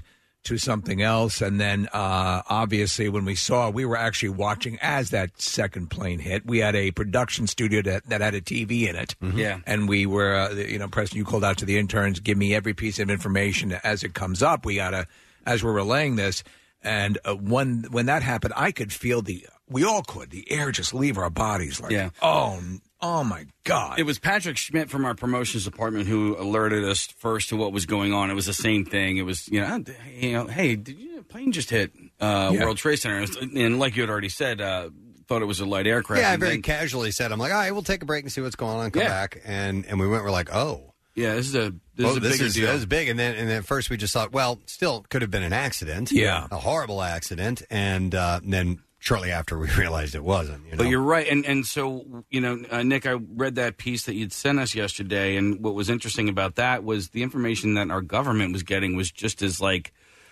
um, misinformed as the stuff that we were getting, and it, and at, at a certain point, I, I just remember when we were on the air, like everybody was was working and, and jumping into the studio. Hey, this happened, this happened, this happened, and at a certain point, I had to say, all right, we. We can't have everybody jumping into the studio just spouting things off onto uh, in, into the microphone like, like let's, let's vet this this information. Mm-hmm. There was a tremendous amount that was incorrect, and you didn't want to add to to the uh, you know to, to the panic because Yeah. you know there are people talking about things that they had heard, and someone had it on good authority that uh, malls were targeted and so on and so forth. And disinformation is part of any type of attack, which shows you why protocols are in place for things like this. And I mean, I remember hearing about the, uh, you know, on Air Force One, how they were, you know, uh, the, the pilots had relayed this story flying Air Force One that um, they had to lock down and not allow anyone access to the cockpit of the plane. Uh, you know, and that, regardless, they could not let anyone uh, into the cockpit. You know, if it was the president himself, they they could not do that. Yeah. Uh, and it's just uh, it's an amazing amount of things. The National Geographic series on it um, on the whole day and the lead up is uh, amazing, and the intricacies of all that went on. And since then, we've learned so much more, you know, because of, of the stuff that they're discovering. And I, I, I the notion that they sh- they closed down the the uh, the 11 Memorial Museum for the general public and allow the families to go in and surviving members of um, of the family to to take today and do that. And the reading of the names, I think, is is, is so critically important. Um, have you have you anybody here had a chance to get up to the um, to the memorial? Uh, you know, I was up in New York in October, and um, I didn't realize that you actually needed to like Ma- make a reservation. Make a basically. Yeah, reservation. yeah. So unfortunately, we, we didn't do that ahead of time. No, I haven't done that. I've done Shanksville twice. Yeah. Oh, really? Yeah, and uh, you know that's uh, that's um, uh, it's pretty wild to be there, and and uh, the the museum of sorts that they have set up there is is really nice. The first time I went, it was makeshift because there it was years in the planning to put something together, and you Yeah. basically. You know, it was like uh, you know they had an area where you could take a look, and it would, you know they pointed out that out here is where it happened, and people had left makeshift uh, memorial objects and things like that, right? Uh, mementos and so on. Uh, but now they have an official building, and they're still actually uh, doing some work on it and, and making it bigger and better. And um, yeah, it's it's uh, you know it's incredible, and and you just sit back and think about the confusion of that day, the heartbreak of that day, the days that followed, and how confusing that was as well. I mean, that that confusion, s- it, and and not just about the particulars of what happened that day, just about well, what do we do now? Well, the you know, I mean, sense of- things like that was. Yeah, the general sense of panic. You wanted to know Yeah. where your loved ones were. My wife was up in New York at the time. I was, you know, we were here, we were, we were broadcasting for Y100 Media at that time, and um, it was. I, I remember like you wanted to know where everyone was in that second, but of course, as all that's going on, that the you know everything's getting overloaded and it's harder to get through and, and it, it became this this thing that just kept compounding and, and becoming uh, worse and worse and then when you saw the footage of the towers collapsing it Yeah. just you could not believe what you were seeing It was Mm-hmm. um, yeah, obviously more terrifying for people who had uh, loved ones that, that were, Were in that there, area yeah, at that yeah, time. And, yeah. and, and I don't know, you guys have to recall that the following morning, um, I had already mentioned Patrick Schmidt, who was Yes. our promotions director. His like best friend was in the first tower that got hit. Right. And we had Yeah. interviewed him the following day. He made it out because Yeah. he was up high. Um, I can't remember what floor he was on, but uh, he, you know, it, it hit at like the ninety something floor. He was in the- at least the eighties. I remember talking to him, and I, and you know, it sounds weird to say, but it was a less than stellar interview. But you have to take into consideration what he had gone through the day before. Yeah, and, you're still in and he shock. was Yeah. absolutely Abject rattled. shock, 20 Less than twenty four hours later, he was he was just absolutely rattled. Worse, Yeah, yeah. I, I think I just remember so many people being rattled for so many different reasons. In this article, which was written by uh, Garrett Graff, they talk about um, the possibility of having to shoot down Flight 93. And when they were scrambling the, the, the fighter jets, that type of scenario had never been described or trained for before. Like nobody knew how to fight counter uh, a, a Right. terrorist act within the United States. Everybody was trained to go out of the country, literally to leave the borders and fight, you know, fight a potential invasion from outside of the country. Mm. Yeah. But to have it happen from within the country was new to our trained military. Well, a lot of things came out of that, like that, having scenarios that the military would have to, uh, you know, figure out a strategy for. But other things, remember, you know, the, going through security at the airport was a, br- used to be a breeze. Yes. Mhm. Um, and you could go to the gate with your family members or You could whoever walk just to, people to the you gate. could walk them to the Yeah. gate.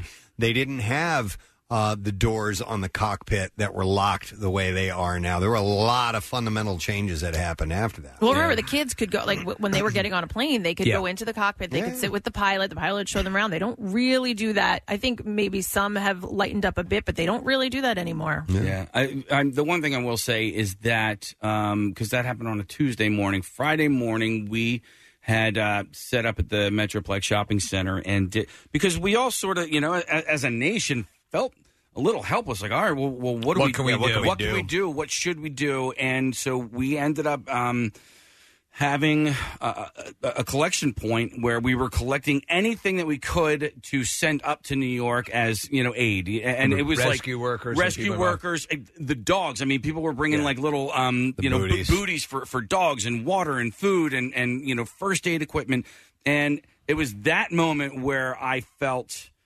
good.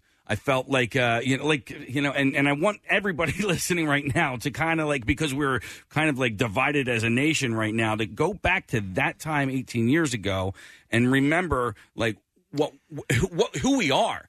you know, like we're we're one nation and and we we love each other and and and at that moment I, I like I felt uplifted because it's like okay, like you know, we're we're good. You know, people are good. Well, I remember the takeaway also, which is a wonderful to see people get there, but there was a sad sort of caveat to that. A lot of that stuff that ended up there was not Yeah. used because uh, because of the fact that um, th- you know there's so many people uh, had had passed, and there were there were there was just the, you know, a lot of times, uh, sadly, we live we live our experiences or, or get a sort of more of an insight on dramatic recreations. And the World Trade Center movie that Oliver Stone did, Mm. it's, it's actually really well done. I mean, and in the documentaries and in that movie, they, they depict the sound. I mean, something that I just always just cuts me. You know, it just it just devastates me when I think about it. Is the the sound of of people who are j- Jumping. choosing to ju- Oh, it my was so God. Yeah. horrific, Yeah. so horrific where they were in those towers. They elected to jump. Yeah, yeah.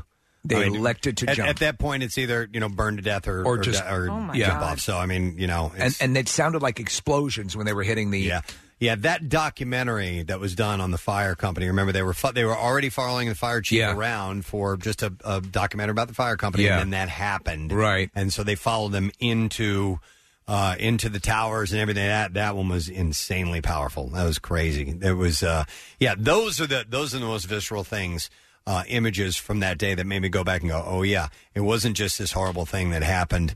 Uh, there were there were uh, individuals, people's family members, mothers, fathers, done, so, sons, daughters, uh, who you know. There's there's that really horrible one of the guy just standing on the ledge and Yes. and he just he makes a sign of the cross and then just jumps. Yeah. And it's like, wow, dude, that was that was the end of a life right there. And there were thousands of them that happened that day. Uh, the the push to to uh, make this also a, a, um, a- an observance and a um, a day to uh, pay respect to uh, the rescue workers and so many were lost on that day. I, th- I think is is a very valid one and a good one to also remind what these people do. And again, when all hell's breaking loose, they're not running away; they're running towards. And you saw countless times played over and over again on 9-11 and subsequent days and the rescue workers it's just amazing Yeah, John Stewart's message of uh, honoring them and uh, paying for them is a really valid one and and uh, and worth remembering as well. Um, I the one memory that I have from the days following was the planes weren't flying at all. There were- Yeah. there were no planes in the sky, and that was eerie. Yeah, I, lived, I lived not too far from the airport, and it was it was strange. Yeah. couldn't quite figure out what was going on until you're like, oh, Oh, yeah. yeah. Yeah, there's no planes overhead. None, none of them in the air. You weren't allowed to fly in Right. the United States. All planes were grounded. All planes were grounded. I remember flying, uh, driving over the Gothels Bridge, Kathy, you know well. Um, you know, uh, going back home on, on Friday from here and still seeing the smoke rising, knowing the rescue work was still going on. And uh, I'm all of it. surprised you were able to get back. I was, yeah. On, on that Friday, I was. I, you know, uh, it was just. Uh, it was the most surreal, as you said again. No, no aircraft. Only, only military aircraft. I was in the news station at the time. I was working at Yeah. NBC 10, and it was, I mean, it was just complete chaos. Sure. And the phone lines were a huge issue. And that was part of my job that day was to keep people in New York on the phone if we could, just so we had communication with them. The uh, speaking of the phone, the, the the the ones that just absolutely wreck me are the voicemail messages that were left Yes. from people Oh. either either in the building or on the plane or on Yep. flight 93. And at the memorial in Shanksville, they have those. They have a little phone you can pick them up and listen to the Oh, my messages God. that people because they knew. They And knew. a lot of those people knew they weren't going to make it. That was it. Oh, my God. And and and some of the people in the, in the towers left messages like that as well. But those people in that plane were like, "There's there's there's nothing we can do." They stormed the, the, the cockpit. They knew that more than likely once they did that, it didn't it didn't matter. Yeah, Because think about it, they even if they even if they did successfully do that and they tried to establish contact with an with an airport, it was so chaotic that day, especially for the airports. A, they probably wouldn't have believed them. They would have thought it was another uh, a hijacker or Right. Yeah. something because nobody knew who was responsible for any of this at that time. And uh, you know, I, I just my heart breaks thinking about and anybody, but those people in particular, I really focus in on and go, wow, you know, the, wow. I agree. And President, it's good to allow yourself to let your heart break and have it uh, felt in a visceral way every year in honor of uh, of all that. So we're leading up to, to 846 when we're going to do a moment of silence. That's when Flight 11 uh, hit the North Tower. It was then at 9.03 a.m. Uh, that Flight 175 hit the South Tower. At 9.37, uh, Flight 77 crashed into the Pentagon. That's when it really started going, "Ah, I can't believe Yeah. this. this is, now it's happening all over the country, you know? Yeah, yeah. Uh, and then at uh, 10.03 a.m., uh, passengers on uh, Flight 93 launched their counterattack on the hijackers. And then uh, in response, they, they took the plane down and, and crashed it in Shanksville. And at 10.28, the North Tower came down. Uh, so the South Tower came down at 9:59 a.m. So all this within that span of time, all these, you know, one, two, three, four, five, six, seven events took place between 8:46 and 10:28 a.m. Uh, and it was just, you know, you, you couldn't believe that this was going on around you. So, so we'll do the um, observation of uh, a moment of silence at 8:46, and obviously there's various observations that are going on uh, around the country at different times in the day, and they're reading the names uh, in New York City as well. So it is uh, it's 8:46. So just take a moment with us, and we'll just uh, be quiet and reflect for a moment here.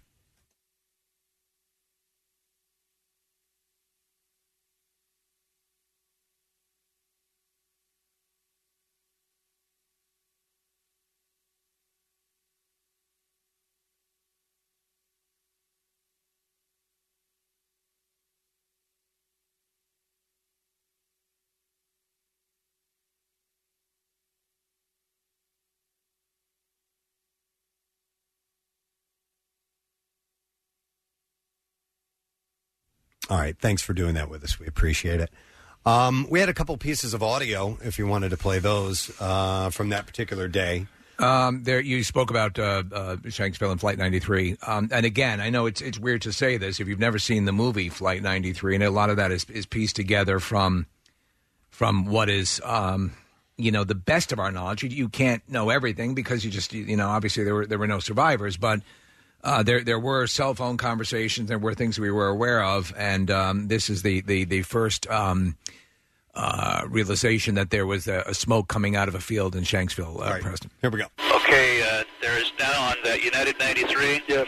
There is a report of black smoke in the, in the last position I gave you, 15 miles south of Johnstown. Uh, from the airplane or from the ground? Uh, they're speculating it's from the aircraft Okay, then. uh, who it, it hit the ground. That's what they're that's what they're speculating. It's speculation only.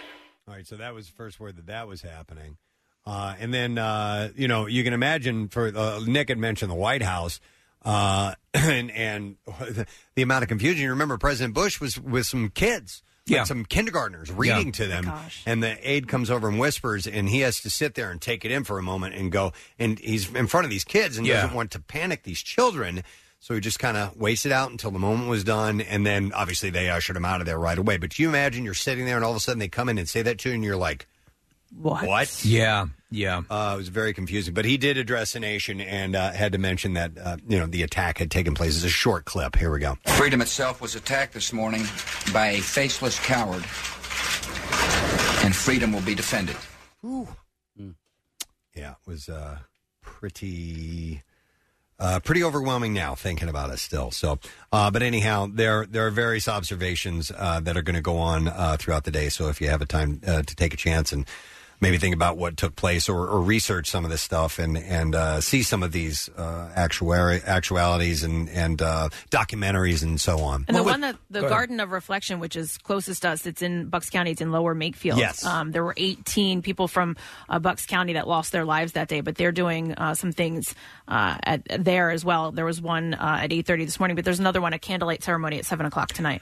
It was you. You bring up a quick memory, and I know we're going to move along. But there, there. Uh, so we had an apartment in Massapequa, Long Island. It was on the Long Island train uh, line, and when I went back for subsequent days and a couple of weeks, there were cars that remained in that parking lot. That they were all commuters, you know, that had been going into the city, and those were cars of people who never made it back. Yeah, yeah. There's all kind. There was all kinds of very strange little uh, leftover things, little little lingering things that you didn't think about that were stark reminders of what happened. All right, we're going to take a break. Uh, we'll be back in a moment. We got some more giveaways to do, and uh, we'll reiterate some announcements we made earlier this morning as well. Stay with us. We'll return shortly. Hey, female podcasters, now is your chance to get a gift from Hey Honey, Elsie Boutiques, Yummy Bites, and Marinella Jewelry. They're all in Kathy's Bitch Box Part 3. Yes, we have tickets just for podcasters, so email your name, age, and phone number right now to podcast at WMMR.com to enter. What else is in there? How about a sample of Clappy's frozen cocktails, an accessory from Wynn Jewelry, the Salt Cave at Doylestown and Newtown, Floral and Hardy, and Curie Hair, Skin, and Nails. The party is happening Thursday, September 19th at 6 p.m. at Harris, Philadelphia. What else are you going to get? Philly themed jewelry from B. Ross, Carney's Cookies, Extra Boutique, and a special gift from Stateside Vodka. Enter now. We'll pick winners at the end of the week. Good luck, and thanks for listening.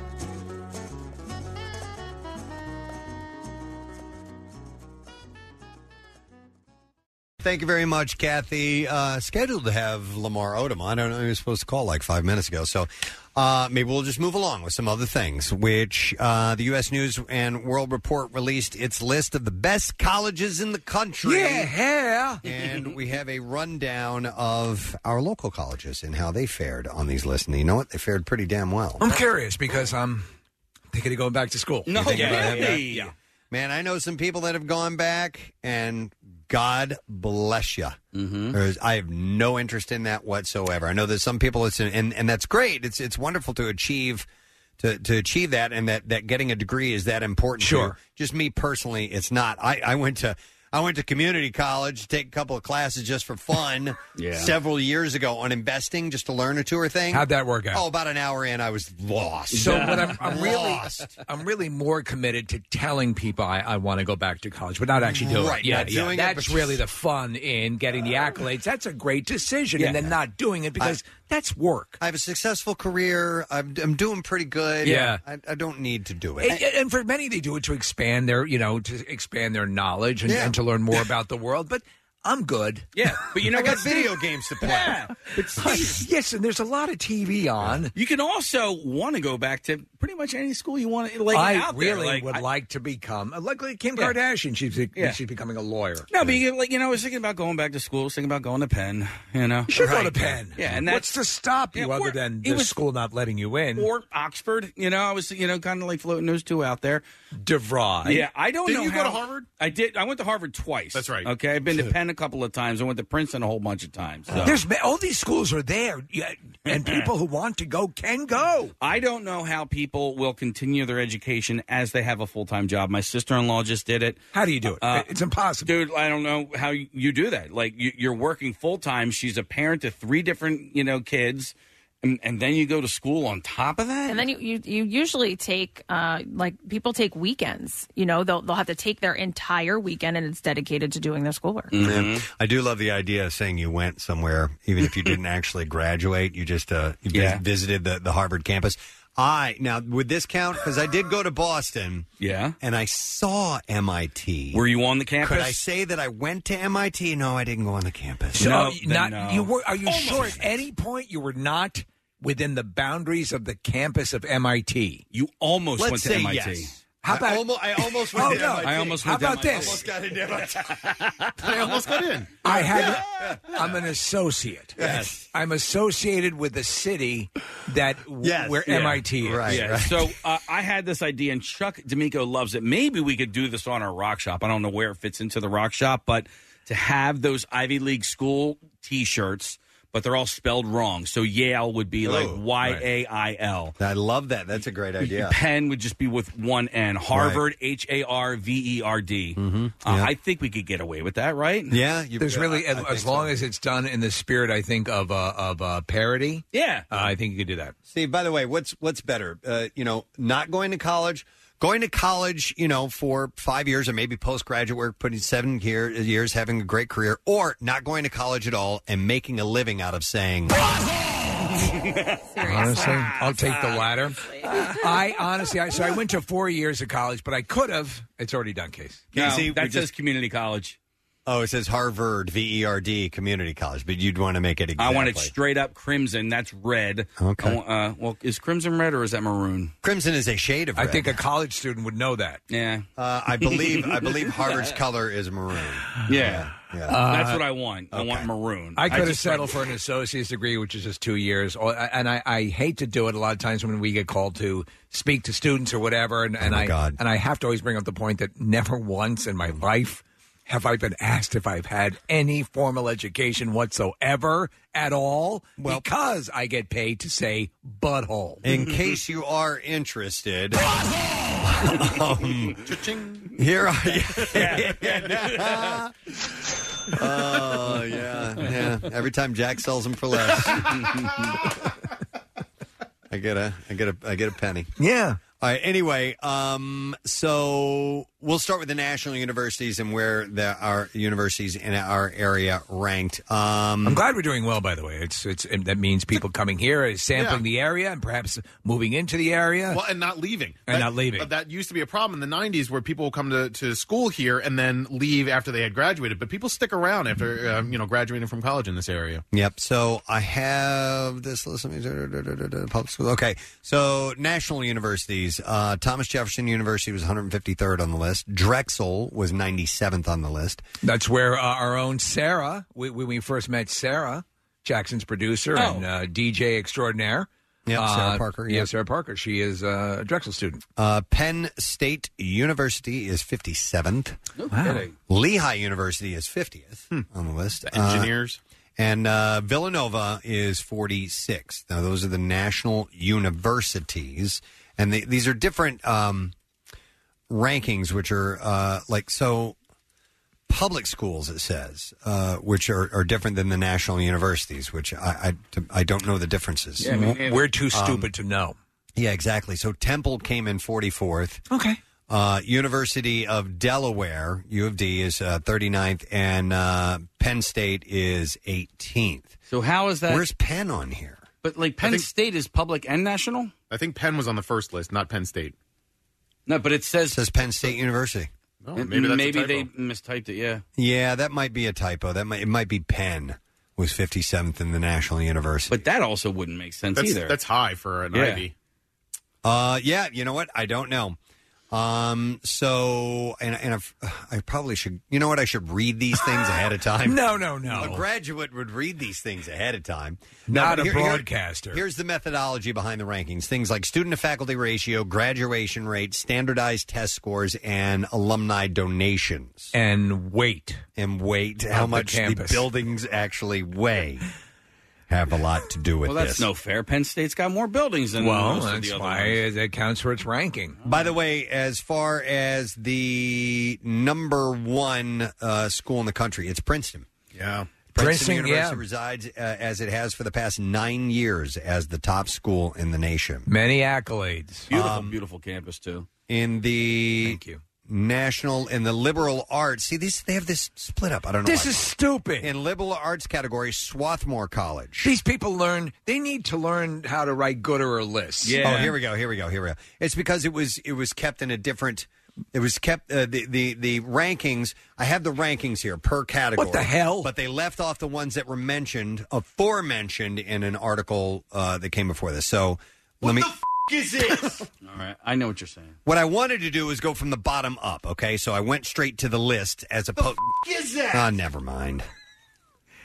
We're Um, doing well, is what you're saying, though. In general, the state let me, of let me PA finish. Let me finish. Swarthmore College is number three. That's good. Okay, in the liberal arts category, and Penn is went from eighth to sixth on the national universities list. Now that was left off of the list that I was looking at because Why? it was mentioned in this part of the of the article. I used to go to Swarthmore College all the time when I was a kid. I would, you know, I could ride my bike there. I loved that campus. It was just, and they have like a nice little walking trail, these woods behind it, this cool little grass and, and stone amphitheater. And And all the time while you're there, you're riding your bike on campus. They didn't come up to you and try to get you to enroll. I was too young, man. I was too young. You at the could time. still see the gifts. Uh, by the way, Penn is actually the lowest ranked of the other Ivy League uh, institutions, uh, such as Harvard, Yale, and Columbia. Probably because it's so far south. Uh, but it's uh, but it's sixth on the national university list. Uh, so liberal arts colleges, the other ones, uh, Dickinson's College is 46, Lafayette is 39th, Franklin and Marshall College 38th, uh, Bryn Mawr is 27th, and Haverford College is 11th. Wow, I pass Haverford College all the time. Yeah, yeah. I had well, you're no idea. practically a member of the, of the I think, staff. in, in essence, I'm going there. Oh, Casey, I left this out. Ursinus Yeah. is 82nd on this list of They're- National Liberal Arts Colleges. Yeah, they're moving up. I got a uh, a little um, notification yesterday that they moved up like six or seven spots in this list. Ever since you left, ever since I left, uh, it's moving up. No, it's it's uh, it's definitely a good school, and again, beautiful campus. Why do you think it's moving up so much? Are they uh, endowment increased a lot, or um, any reason why that you know about? Um, No, hang on, I gotta. They added look up some what buildings and it endowment weighs means. more. Yeah, Oh, weighs it more. does yeah, weigh yeah. more, yeah. They actually just brought Weight. some boulders onto campus. Uh, Uh, well, it's grown in size, right? So when I was there, it was uh, n- not as many students, it was less than two thousand students. I don't know what enrollment is these days, but um, they they have grown quite a bit. I mean, they've built new um, educational centers. Like when I was there as a communications major, it was basically communications was like a shack in the corner of the uh, of the campus, and now they have this beautiful, uh, you know, arts um, building. No, with like a, you know a nice theater and black box, and you Hmm. know, um, I, I just they they have um, invested a lot of money in um, the, the the infrastructure of the, of the campus, and that helps. I, I think that's part of the reason why Villanova has moved up on the list too, because they've um, expanded their campus quite a bit. Uh, if you drive down Route 30 through Villanova, It's now, amazing. It's, it's unreal, and all of that It's new like housing, Villanova City. Yeah, I think it's about 300 million dollars uh, of investment that they've put into the school, and and uh, all these new dorms, which are really nice, and, and attracting students to come to that school in the first place. By the way, what do what all are, do the liberal arts encompass as far as subjects go, roughly? Does anybody know? Well, it, it, you can be in a liberal arts school and not be strong in engineering. but, Like uh, Lehigh, for example, is a really strong engineering school. So is Bucknell. But um, liberal liberal arts, uh, as far as I understand, is um, more diverse. Uh, I think it's just like a general. Yeah. Okay. Yeah. Whereas uh, You study candy. There's nothing really specific. Okay. All right. So yeah, some schools will target engineering or target you know, yeah, very sp- law. or It's a things like that, foundational yeah. sort of thing. I guess Okay. you, you go on from there too. Regional universities on the list. Arcadia is forty second. I love that uh, school. I every time I come down 309, looks like Hogwarts right Yeah, there. The castle. Uh, LaSalle University was 38th. And how about this at number 10? St. Joseph's University, right down the street from us. Homina, homina. Number 10 on the list. That's pretty awesome. Historically, black colleges and universities in our area. Cheney University ranked 52nd in the country, and Lincoln University uh, finished 19th. Uh, public schools, as I said earlier, Temple is 44th, University of Delaware 39th, and Penn State 18th. Uh, now, it also ranked the best value, which is calculated by dividing colleges' overall rankings by their price and number of students receiving financial aid, among other factors. And the schools that uh, fell in our region in that category are Temple at 99th among uh, national universities, uh, Drexel, um, Villanova, uh, Penn, and Swarthmore. If you look at the um, the prices for schools and tuition and how dramatically they have risen and continue to rise, it's just staggering. That's why we started saving the moment our children were born. For Yeah. each child, we started setting up accounts, uh, education accounts, and uh, investing in, and you know buying certain bonds and Yeah. things like that. It's also why counselors in the high schools are now advising that the kids go to a community college for the first two years, get your gen eds at a much cheaper price. It's what we're doing. And then you go away to college. That's- Yep. yeah, Which listen. is not typical, you know, what we're used to. It's not what, what kids are used to. But well, you kids listen, are graduating, Kathy, with crippling debt. That's, it's a damn smart idea. yeah. Um, Yeah, we, Come on, man. We're we're doing uh, community college. We're you know now my son wants to go. He wants to go away. He wants to go live in a dorm, in an apartment, or something like that. And we're like, hang on a minute. Let's get You these can. let's get these gen Yeah. ed things out of the way, and then we, we started to discuss the amounts of money that are being paid here, and that kind of was the light bulb. What about he lives in the tool shed? We could do that. Yeah. We have one. There you go. Yeah. There where you have your own place. It's kind of like a dorm with a lot of tools. Yeah, yeah.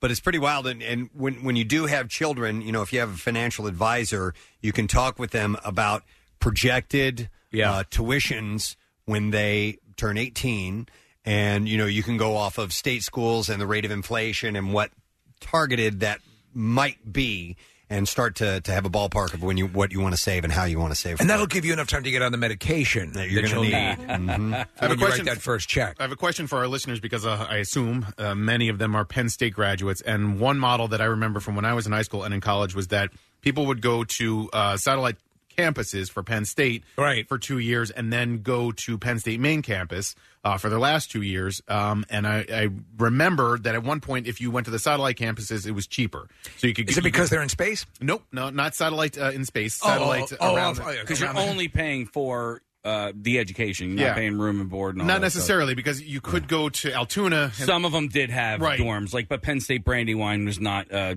Right. So I don't I campus, don't yeah. know if that option still exists and if it's a way to get into main campus because in, in theory main campus is um, the better of all of the schools And it's within tougher to Penn get State. into as a Right. freshman. Yeah, you can't get in necessarily get into Penn State main campus um, uh, right off the bat. You have to um, start out at one of the satellite campuses and then go there. I just had such a great time my freshman and sophomore year. I wouldn't want to. I wouldn't want to, to take that away from my children. It was so much fun, and now I wasn't ready for it. Do you think of it more as an exercise in fun or an exercise in a higher education? Fun. Okay. I, I had the best of all worlds because I had started in a trade and a career in radio, and one of my first jobs, my second job in radio, was about 45 minutes away from a college town, from the University of Missouri Columbia, which is a, a co- it's one of those college towns like State College. Yeah. It's the town revolves around the school. And I had several friends who were going to school there while I was starting a career. So I would work and then I would go party my ass off. There you go. Up in Columbia with them and not have to do any schoolwork. I You're- just have to go I just have to go to work home. Go to work, work, yeah. But uh I got the fun of college without the actual work of college. You know what sucks looking back on it is, is how much I wasted. Yeah, I, like because I was Hmm. a terrible college student for the first three years, four years, Oh Do you know what? the- I went to a commuter school, and I, I, I have to say, I, I learned from the. I mean, I got hands on because I always knew exactly what I wanted to do: radio, television, and film. It was a. There were two. Uh, the school was um, architects and communications, and that, that- that's how it broke. And I, uh, I- right from the get go, and in a commuter school, you're not like hanging on campus all the time. Yeah. So I, I was. It, it just really sort of cut to the chase. I'm glad I did that. I got the best of both worlds, Steve. I went to school and I learned like you did. Yeah. And I did a little of what Nick did, but I was able to uh, manage my time and uh, priorities and get through school in four years. I just I went to a great school with incredible professors and access to and, uh, um, this amazing knowledge, and I wasted it on bong hits and being Hmm. Do you know what they're saying though, Nick? They actually did a survey. I think I forget exactly what it is about how much of the actual s- week a student who's living on campus actually devotes to learning, and, it's staggeringly what it should low. be wor- what, what, uh, versus Yeah. what it actually is. Staggeringly low. But you know, what? my senior year, like, you know, that's when you have all of your major classes. And Yeah. it was something that I wanted to do. It was something that I enjoyed. And so it made it easy for me, Mm-hmm. Mhm. which left time to go out every single night, come in at 2 a.m. and get to my 11 a, 11 a.m. class with my project that was already done or Yeah. prepared for a test. If something Like, you I- want to do, yeah, I, knew it. I liked Yeah. it. So Yeah. I, it And that's kind it. of- if, if you love, if you love, or you're you're pointed at something you really are interested in, it's going to make a world of difference. That's why that idea, if you don't know what you're going to do, and you want to get at least get the stuff out of the way to community college, and not, I mean, when a kid graduates.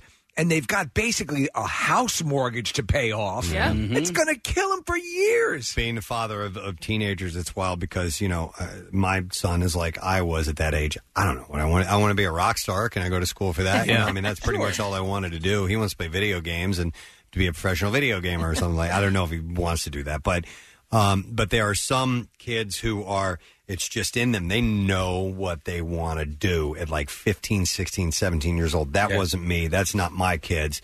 And so we got to get out there and feel it out and figure out Figure it out. something that's going to happen. But I've, I've talked to some people who are like, you know, I want to be, I want to learn American Sign Language, and I want to, uh, I want to train these individuals, and blah blah blah, and I want to work as a therapist, and or I want to be an engineer in this field of things, and and you know, and here's what I, A, B, and C, and D that I need to do Mm. Mhm. it, and they're just doing this on their own. I'm amazed by that. So it's it's Uh, impressive. That it's was also me. depressing when you go, dear God. Let my child find a career. Please, and God, be find a okay. career. Yeah. Yes. Nick, do you have a degree from Bucknell? Oh yeah. Oh, all right. Yeah, Well, I, I went, at least you and have to that. your point, when I went back to graduate, I, I was into it. I really wanted to be there. I worked really hard. I got the best grades I ever got in college because it was I was paying for it at that point too, which is an incentive, and and I took advantage of the classes and the, the knowledge. So I was into being a student by the time I finally graduated. Yeah, I- I'm forty. yeah. I uh, I was just actually talking about this on Saturday. Like I would have been the same student no matter where I went to school. So like you know Harvard. Well, no, because what I was into in high school was theater and arts and all that sort of Right. stuff. And for some reason, I went to Ursinus. That's where my brother and sister went. I probably should have gone somewhere else that was more ab- about you know theater and performance and stuff like that. Um, but I probably would have gotten into the same stuff uh, wherever I would have gone Right. to college. That you know, so you know they say wherever you go, there you are. That that that would have been me. So I, I definitely I was somehow able to graduate in four years, but uh, wasn't for a lack of partying. Nick, you asked a It was a question- two-year school. You asked a question about It was it you? Hang on, uh, asking about satellite campuses. And, yeah, the and Penn living- State Maine versus All right. Penn State satellite and the cost associated. I'm going to go to Mike. Hey, Mike, you're on the air. Good morning. Hey, good morning, guys. Hey, what's up, Um, buddy? What's going on? Uh, I went to Penn State Brandywine. Back then, it was Penn State Delco, so it was early 2000s. And they are incorporating so many four-year degrees there um, that they're trying to keep people away from main campus for cost-wise. And people, you know, because a lot of people don't want to go up to such a big campus. Uh, the biggest class that I had down there, Brandywine, was 65. And so they're incorporating more four-year programs, one for cost for people that don't want to go away from home. But uh, Brandywine just put in dorms too, so some of these satellite campuses are getting dorms to give it the full college experience. Wow!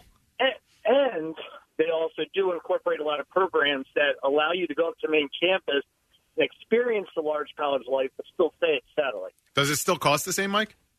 Uh, well, the satellite Kim says, yeah, um, I care. I don't know what the tuition is. I mean, obviously, you're going to be paying a lot more tuition wise if you had the boarding there. But it's, you know, it's the difference. Back when I was there, it was, oh, God, what was it? Um, I think it was eight eight thousand a year, or something like that, for the satellite. I can't remember I, exactly, but main campus at the time was seventeen to eighteen thousand. Right. Oh So my it- God. Big difference. Come on. Uh, all right, interesting. I want to go to another call uh, who uh, wants to mention about being on a satellite campus. John, you're on the air. Good morning, John. Morning, you guys rock. Thanks, man. What's up? bud? It says here you went to uh, Penn State Abington. Yes, sir. So I went to Penn State Abington back in around 2011 to 13, and anybody who's thinking about going to community college beforehand, going to like a an actual university type thing, uh, I'd recommend either doing that or going to a branch campus uh, like in the Penn State dynamic because I saved. I can't even tell you how much money. It was so much easier to ease into the college life at main campus because of it. And like Mike just said, you can get a four-year degree at Abington. So if you wanted to turn around and go there for four years because you loved it so much, there's no pressure for you to leave. Honestly, if, if if people, you know, if if like you can know ahead of time that you can get at least some of that experience, but but not be saddled with this crushing debt once you're out, uh, that would be well worth it. Yeah.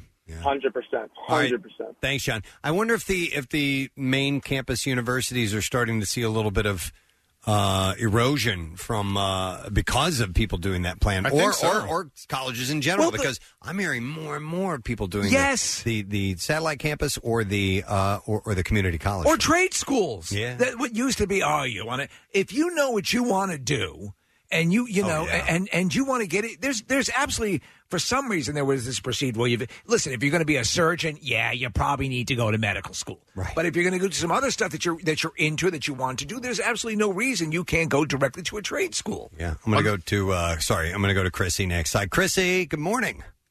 Morning. Hey, bitches. What's up, Chrissy? Hey, um, I was calling. Uh, first, I went to Penn State, uh, you know, many years ago. I graduated in 97, so you guys do the math. I can't anymore. But, um, and I went to main campus. When I went to Penn State, it was the norm was everybody you're going to Penn State, you're going to main campus. Um, and now I have two daughters in high school, and it seems like when we talk to all their friends, nobody's going to main campus. Like I say, oh, you're, somebody says they're going to Penn State. and I, I say, where you know, where are you going? Main campus? No, they're all going to satellites. Like that, that almost now seems to be more the norm because it is so difficult to get into main campus. I mean, it is tough to get into, and the cost. Uh, It just seems like everybody is choosing that as the norm for their first two years, at least, just to get that cost down out of the way in the beginning. So if you can do So- two years, and then if you end up in, in a situation where what you're taking or what your um, your your path is can allow you to be at the satellite for four years, the savings has to. I mean, uh, uh, estimates of like fifty percent cheaper. I mean, it's pretty Right, amazing. Right.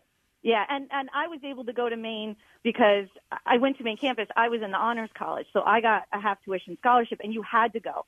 So being in the honors college at that time, you had to go to Maine campus.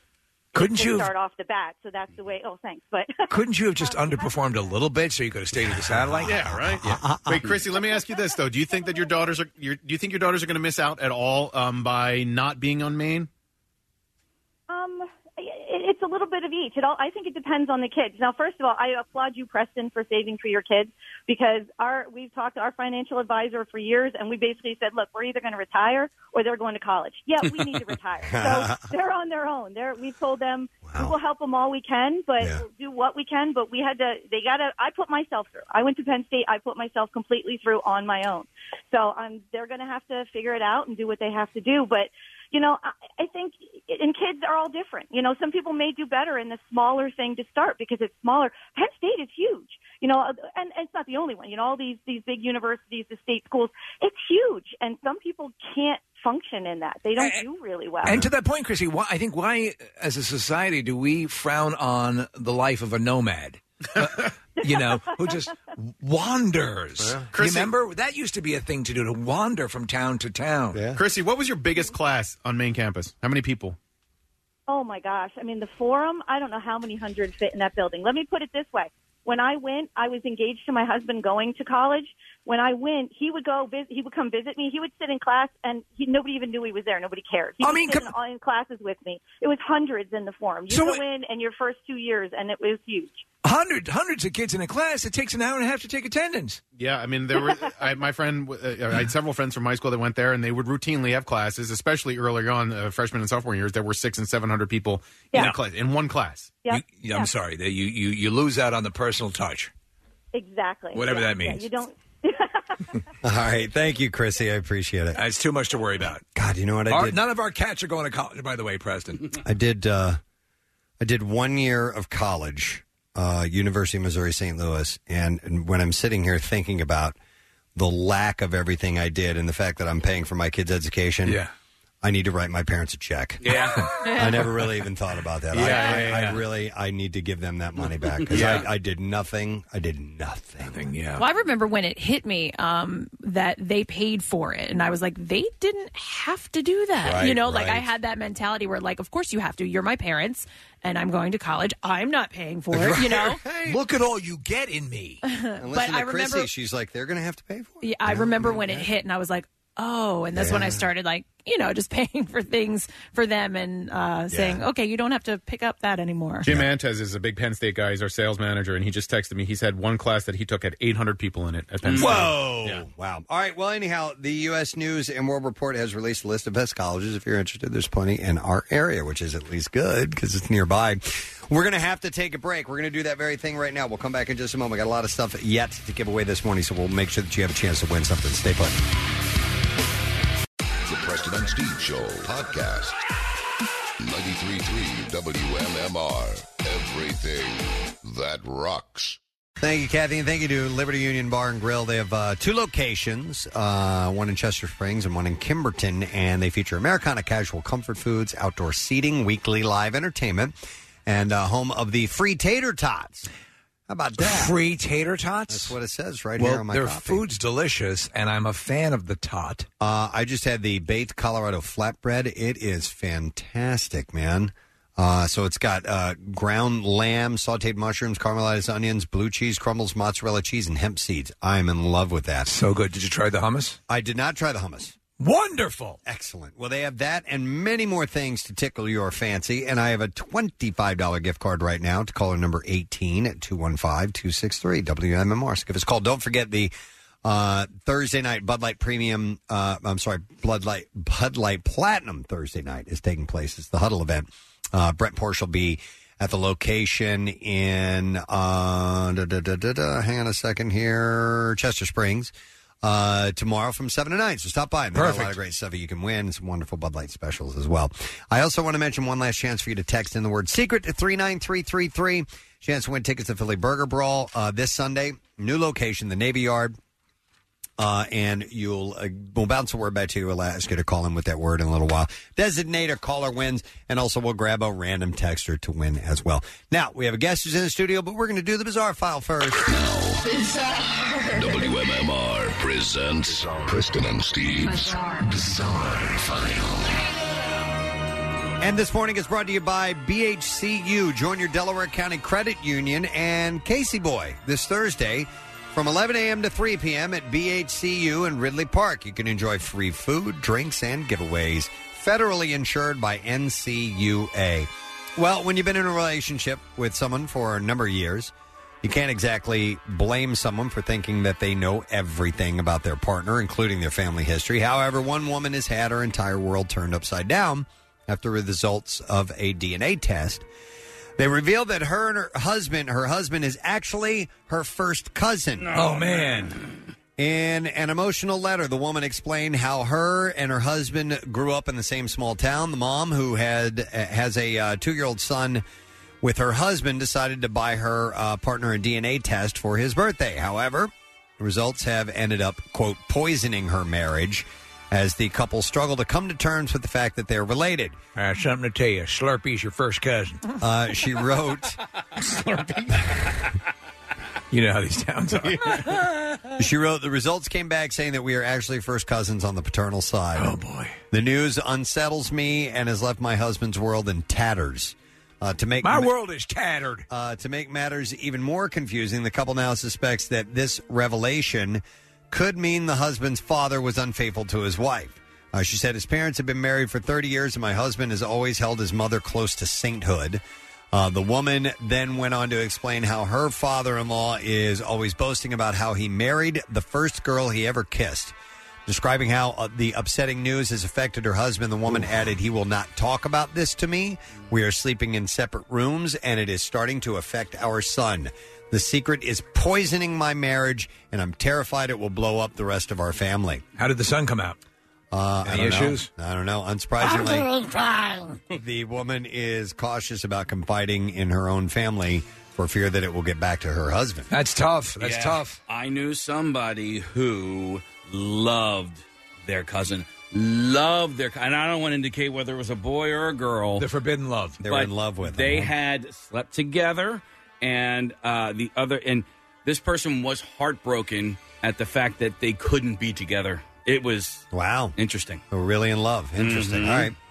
Owners of the Wild Wilderness Drive Through Safari in Arkansas responded to a widely circulated video showing a pony in a bear enclosure apparently being pinned down by a bear. The video began circulating over the weekend and was shot by a visitor. It appeared to show a pony in the enclosure pinned to the ground by the bear. Officials at the safari said the pony named Piper was fine after her bear encounter. Were they in love? And had been checked by a vet. They also said that they would conduct an internal review of the incident. The pony was one of several, along with other uh, with several goats that were in the enclosure to help trim the grass. Yeah, we were just messing around. Nothing. I wasn't gonna eat a pony for Christ's sake. Uh, ponies, donkeys, antelope. I like salmon. And other animals are often used to clear out vegetation and overgrowth in animal enclosures. said So the- they send ponies into the bear cage? Yeah, said the co owner Charles Wilmoth. Uh, he said the animals are used instead of lawnmowers and weed trimmers. We send those rabbits into the lion enclosure. Uh, according to the veterinary hospital, they were called to check on the horse, and the horse is doing, quote, really good. Where are all the ducks we put in the piranha tank? Uh, Wilma said that they have been doing this for years and expect to continue the practice, though they will keep a closer eye on the animals.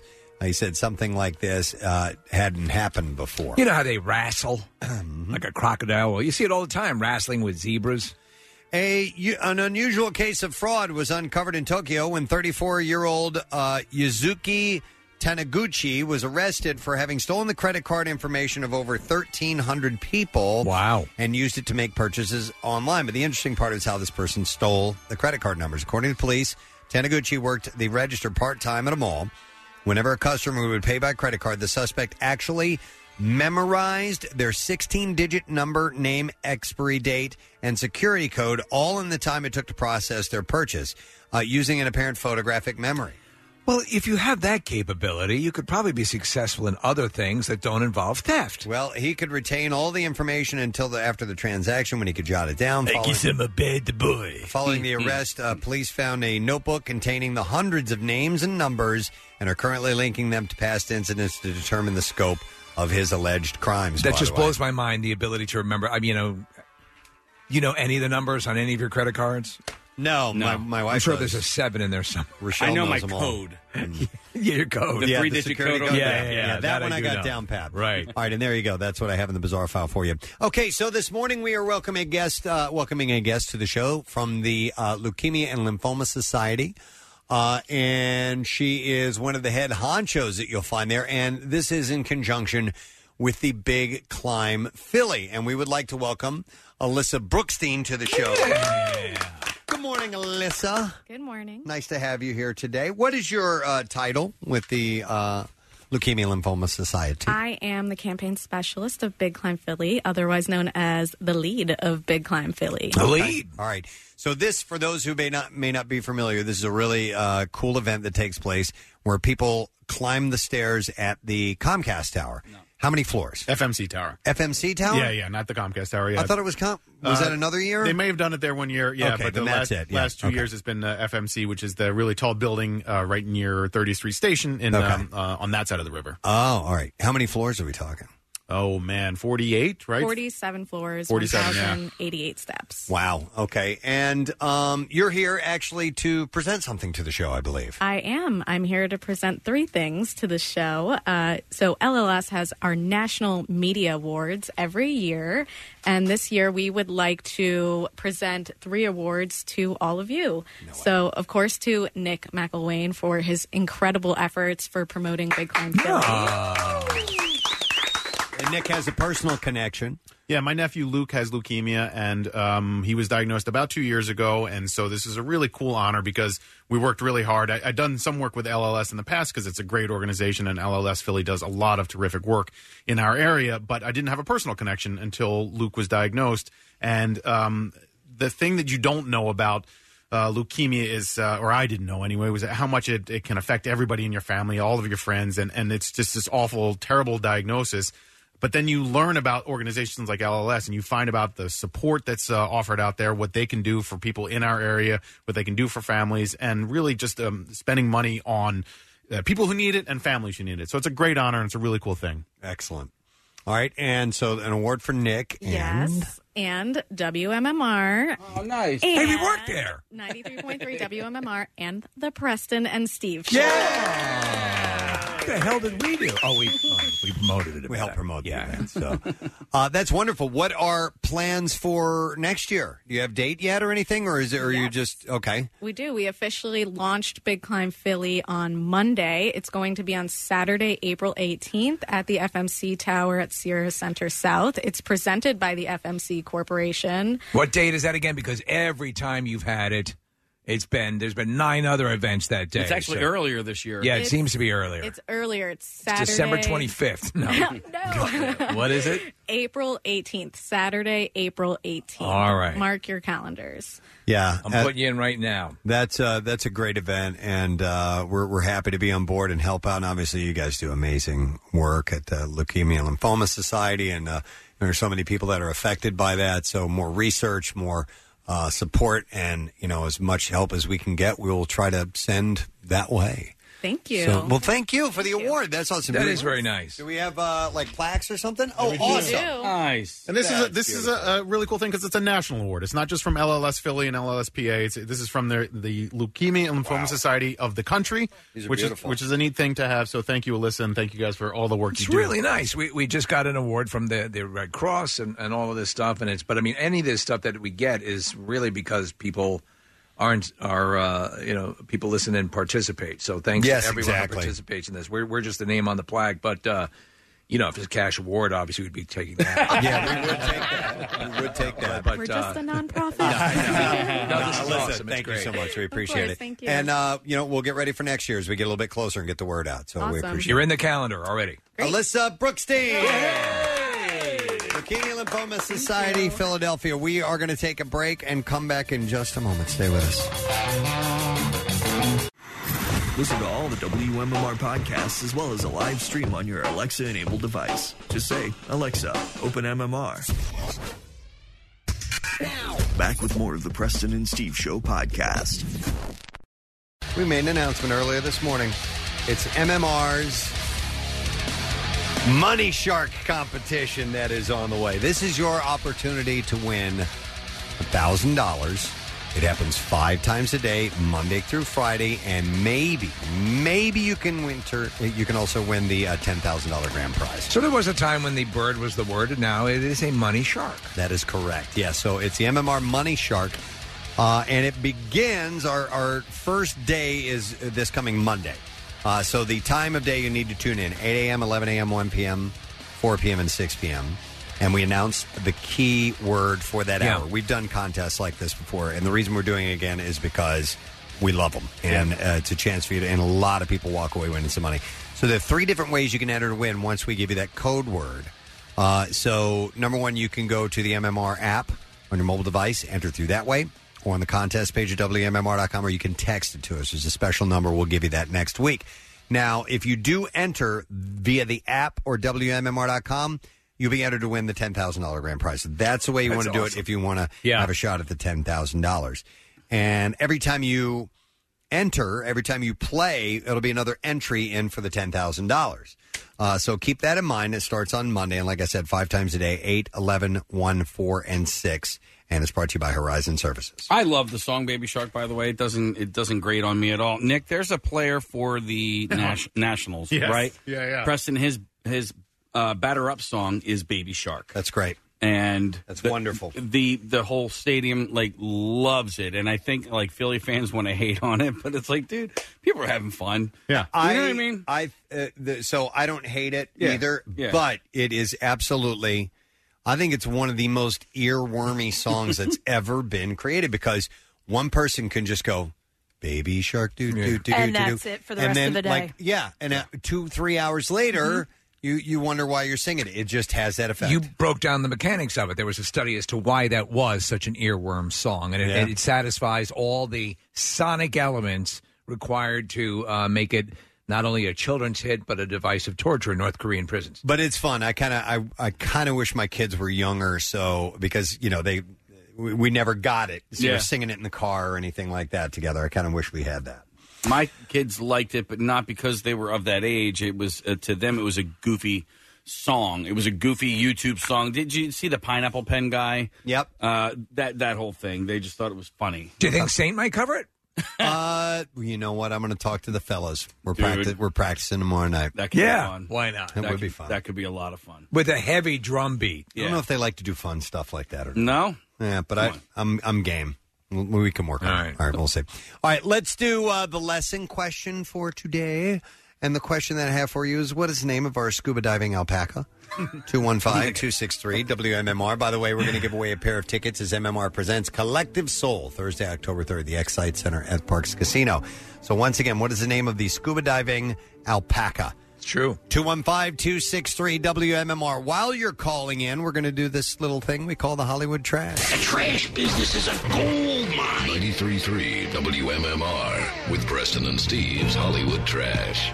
And it's brought to you by Gwinnett Mercy University, where you can make a difference and a living. Check out their evening uh, how, open house on Tuesday, September 17th.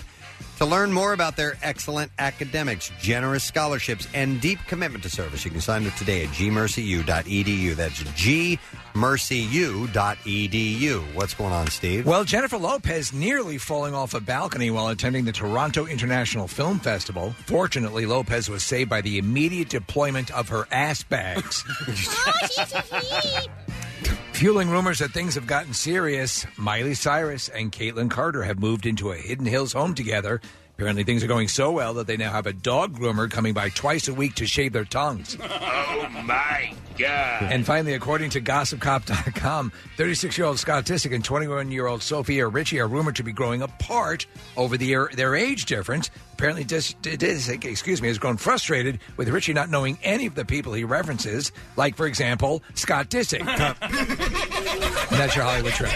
Alrighty, uh, we shall see if you were paying attention to this morning's program. What's the name of the scuba diving alpaca? That is our question, and I will go to Danny. See if he Good knows the morning, answer. Preston. Hey, Danny, how you doing, man? I'm doing well. How about you, Preston? Good. I'm doing wonderful. I'll do it better even if you can tell me the name of our scuba diving alpaca. His name is Bluthar. That, yeah, yeah, yeah, Hang on a second. It may have sounded like Bluthar. It was Luthar. And uh, Danny, for you, we have a pair of tickets as MMR presents Collective Soul. They're playing Thursday, October 3rd at the Excite Center, excuse me, at Parks Casino. Tickets are on sale now via parkscasino.com. 21 and over concert event. Keep that in mind. We're going to do music news now. Preston and Steve's Music News on 93.3 WMMR. I had three testicles. He's in tomorrow. I heard he's coming by. The Pennsylvania Ear Institute of Salis University brings you music news, and they offer quality care for your hearing and balance needs. Their expert audiologists will help you hear your best. For more information, visit salisuhealth.com slash PEI. Well, it's official. The announcement was made yesterday. Green Day, Fallout Boy, and Weezer are joining forces for the Hella Mega Stadium Tour, which will kick off in Europe uh, that'll be June of next year, and then hit North America after that. And they will wrap up their very last show August 29th at Citizens Bank Park in Philadelphia. Yet another tour that's going to wrap up here. Uh, the opening act for the entire tour will be the Interpreters. They'll play first every night, followed by Weezer, Fall Out Boy, and then Green Day will close out the show. Is it the interpreters or the interrupters? Oh, I'm sorry, the inter- interrupters. You're correct. Yes. And this is one year from now, basically. Uh, yeah. yeah, Isn't So that crazy? All three bands were scheduled at press time to play a special preview gig on Tuesday night. So last night at the Whiskey A Go Go in L.A., I didn't get any details on that as of yet, but I don't know if it happened or not. Uh, Billy Joe Armstrong said the tour was his band's idea, explaining we talked about how we weren't really wanting to do stadiums and do something that was like a throwback to the Monsters of Rock tour.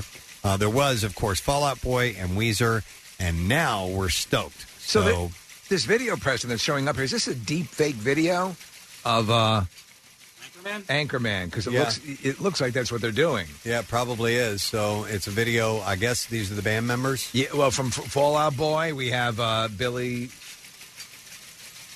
Yeah, there he Billy Joe is. Armstrong, yeah. as uh, um, I'm having a brain fart here for Anchorman.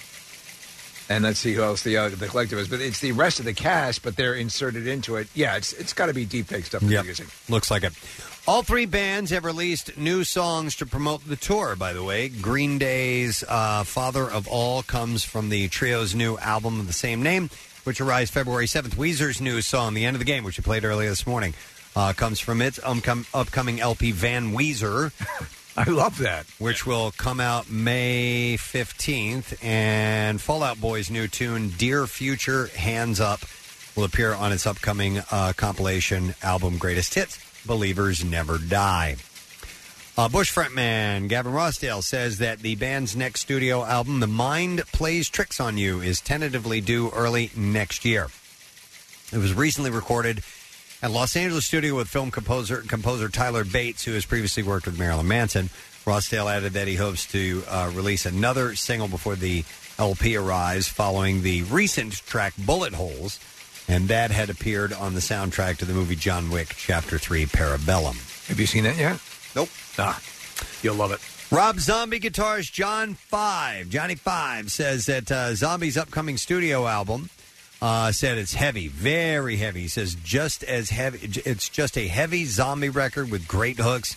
It's very, very musical and a hard hitting zombie record. He said, I think that people are really going to dig it. I'm a zombie fan, and if I heard it, I'd be like, oh my God, this is brutal. I'm really excited about this. Uh, the new Rob Zombie album is going to follow up 2016's The Electric Warlock Acid Witch Satanic Orgy Celebration Dispenser. I love that title. The second consecutive effort to feature Zombie and uh, Johnny Five alongside bassist Peggy, Piggy D and drummer Ginger Fish. Uh, so apparently it's going to be insanely heavy, according to him.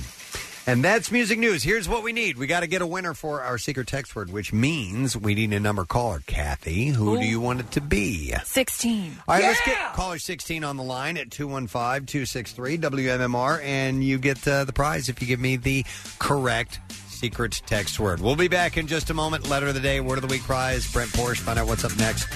Stay with us. More new music. Another huge Philly concert event. Get ready for Green Day.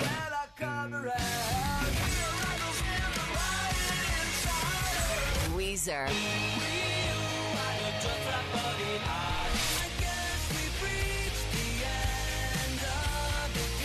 And Fallout Boy, the Hella Mega Tour 2020. Saturday, August 29th at Citizens Bank Park, almost a year away, but hella worth the wait. Join us for a night on the diamond under the stars. Tickets on sale next Friday at 10 a.m. via Ticketmaster.com. Get details now at WMMR.com, including a concert pre sale and the skinny on the new music from each band. Green Day, Weezer. Fallout Boy, August 29th, 2020 at the ballpark from 93.3 WMMR.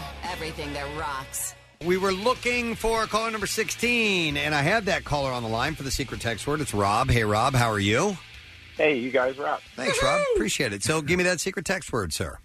Relish. Relish. You got it, man. Absolutely correct. And since you got that right, hang on the line because we're going to get your information. We're going to give you a pair of tickets for the Philly Burger Brawl this Sunday. A new location, the Navy Yard. One of your judges is going to be Steve Morrison. And Casey. And you can taste unlimited samples of burgers from the top restaurants in the city. Proceeds go to fund for the School District of Philadelphia, nonprofit sorting, uh, s- uh, supporting school literacy through technology. And tickets are on sale now, phillyburgerbrawl.com for more information, WMMR.com. We also grabbed a random texter, and that is uh, Jim Jewell, who is from Pittman, New Jersey. So Jim's going to get tickets to the Burger Brawl, too. I know you made the secret text word relish today, Casey. You ever have relish on your burgers? Uh, yeah, I yeah, like relish I, on don't like sweet relish. I like m- like a dill relish. Okay. But what's embarrassing is is uh, I came up with the secret text word today. When I saw it written on our little call screener board, I was like, "Relish." I'm like, "What is it?" That's not That's even not a even a word. word. It's not even See, a it word. happens. You know what happens though each year with, with the burger brawl and the judging case. I know we, we sort of feel the same way. Sometimes ah, they're putting too much on this. They're putting too much. They're getting too creative. And I tend to go with the more conservative type, regular classics that make a great burger. And then somebody pulls something out Yeah. on a burger, and they're putting on stuff that you would not even s- suspect. And it's like, Yeah. well, oh yeah, I guess this does work. Yeah, I've had a, a few interesting ingredients on a burger. What I don't like is when your accoutrement overpowers the taste of the burger. You've got to have the taste. You got to be able to taste the, the beef and also the the bread. The roll is Yeah. vital, and you have to be good with that. Otherwise, if, if those are in place, you're Yeah. good to go. It's why, and this might be sacrilege to say, I, I actually don't prefer bacon on my burgers because the bacon is such uh, It overpowers an the beef. overpowering flavor Yeah. that um, you know. I, I and I used to be a bacon burger guy. Interesting. No, I just I'm not. A, I'm not a big bacon burger guy. Hey, you know what my mom does, Preston? What does your mom do? As I was about to move on to something else. Go ahead. I wanted to ask if you do this. Uh, she, instead of buying just regular ground beef at the supermarket, she goes to the butcher and gets beef cubes and has them ground them twice. Beef cube? No, I've never heard of that before. I'm telling you, it's the way to go, bro. Okay. All right. Cool. Bro dozer. For reals. For reals. She gets beef cubes and has them what? Has them ground, Ground. twice. Right. Because she says that uh, uh, your regular ground meat that you get at the supermarket, which is fine and uh, and dandy, but uh, it is allowed to have a certain amount of, of like bones and stuff in it. And she likes the bones. And she does She not doesn't like the she bones. does not. She sure likes the meat, but she don't like, the, bone. the other way around. Right. But move along, Preston. There we were can talk so about this many other- things in that break. I don't even know. All right, that was fine and dandy. Thank you, Casey. Uh, I would like to do a couple of thank yous. I want to thank, uh, let's see, Alyssa Brookstein and the Leuka- and Lymphoma Society for being here this morning. And she gave us a couple of awards in conjunction with the Big Climb Philly. Nick got one, the radio station got one, the Preston and Steve Show got one, and that's a national radio award. It's So- very nice. Or National Media Partner Award, which is cool. So thank you guys. April 18, 2020. If you'd like to be a part of the team, we will take signups now. And Steve, thanks for putting that on your calendar already. Thank you to Liberty Union Bar and Grill. Yeah. Damn, that's good food. Bud Light Platinum Thursday Night Huddle, taking over a different neighborhood bar every Thursday night this football season. Visit WMMR.com to learn when the Bud Light Platinum Thursday Night Huddle is coming to your neighborhood. We will be at, uh, or actually, our, the gentleman that's sitting next to me here, Brent Porsche. And a couple of calendar girls in the MMRB are going to be at Liberty Union Bar and Grill in Chester Springs tomorrow night. Um, that is from 7 to 9. They have $3 Bud Light drafts, $3 Bud Light Platinum bottles. And uh, Brent's going to have a chance to win some stuff too, right? Yeah, we're going to have Eagles Lions tickets for their September 22nd game down at the link. And we're also going to have a Zach Ertz autograph football. Nice. of course, our brand new uh, Thursday Night Huddle uh, Bud Light Platinum t shirts to throw out there as well. Do you know what girls are going to be with you for the calendar? Not yet, You- no. Okay. Uh, why don't we do the letter of the day, my man? Yeah. Here we go. Preston and Steve on 93.3 WMMR. Now, the Daily Letter. All right, and the President and Steve show is brought to you today by the letter. By the letter E, as in E. Sorry. hey, You I can had my sense the letters up. passion. All right, and we do have a, we have a, a pair of tickets to both local tool shows. So the Wells Fargo Center, November 18th, that's sold out. And Boardwalk Hall in Atlantic City, Friday, November 22nd. And a limited amount of tickets remain for that particular show in AC. So we give that away in two days, which is pretty cool. Uh, uh, in for Pierre the whole week. What Yes, you got sir. Uh, going on today, man? Uh, workforce blocks. As we wrapped up the A to Z, I believe during the overnight, uh, we got workforce blocks today of Aerosmith. Since yesterday was Joe Perry's birthday, uh, we're doing Audio Slave because today is the anniversary of the formation of Audio Slave, Ah. and uh, yesterday was the 44th anniversary of the release of Kiss Alive. So we're going to do a Oh. live Kiss block coming up in the workforce blocks. Uh, plus more tickets to see Shine Down at the Hard Rock next weekend, and Robert Plant and Nathaniel Rateliff at the Man this upcoming Tuesday. Oh man, should be good. Thank you very much, Brent. And I want to thank our sponsors. Preston and Steve Show has been brought to you today by Duncan, the official coffee of the Preston and Steve Show. And the Preston and Steve Show runs on Duncan, also Winter Airport Parking, the fastest way in and out of Philly International Airport. Chorus Photography, the official photographers of the Preston and Steve Show, and by Planet Fitness. Get the Planet Fitness Black Card, and you can bring a workout buddy with you every single visit. Uh, tomorrow on the program, we're going to have uh, comedian Matt uh, Browner on the show. We're going to have Gritty in the studio tomorrow morning. How about that? Yeah, so that's going to be pretty cool. And if that wasn't enough, Gary Lauer is stopping. All right. Have we ever teased that Gary Lauer will be on our show Yeah, before? we have. Have we? Okay, well, uh, he's arriving in I a. had three testicles. Well, they they need to bring a Dave's limo to fit his third testicle. I know. Uh, so he's Are getting. we picking him up in a limo? he's riding in Oh, style. Are you kidding? He arranged it himself. I had three testicles. He arranged it. I, we are not paying for this. We're Okay. not paying the tip. None of it. Okay. I got a call from Dave's limo. Hey, what, what time are we picking up Gary tomorrow? I was like, did he call you? You're like, yeah. Oh my god. Okay. All right. Well, I wanna see my family. We'll see that. so We'll see what goes on tomorrow. That's Fam- it. We're done. Rage on. Have a great day, and we'll see you tomorrow. Bye bye. The Preston and Steve love you, hate you line. You want to put a sticker across your back window that says "Real G for Life"? Maybe no. Put it on a minivan. Next message. Hey, I just want to say today we need to remember the victims, the survivors, the heroes. Never forget. Next message. Seven o'clock at night, driving home from work, and MMR rickrolled me. The Preston and Steve love you, hate you line. Call 484 434 1333. MMR rocks. Brought to you by DellToyota.com and DellChevrolet.com. Jack, sell them for less.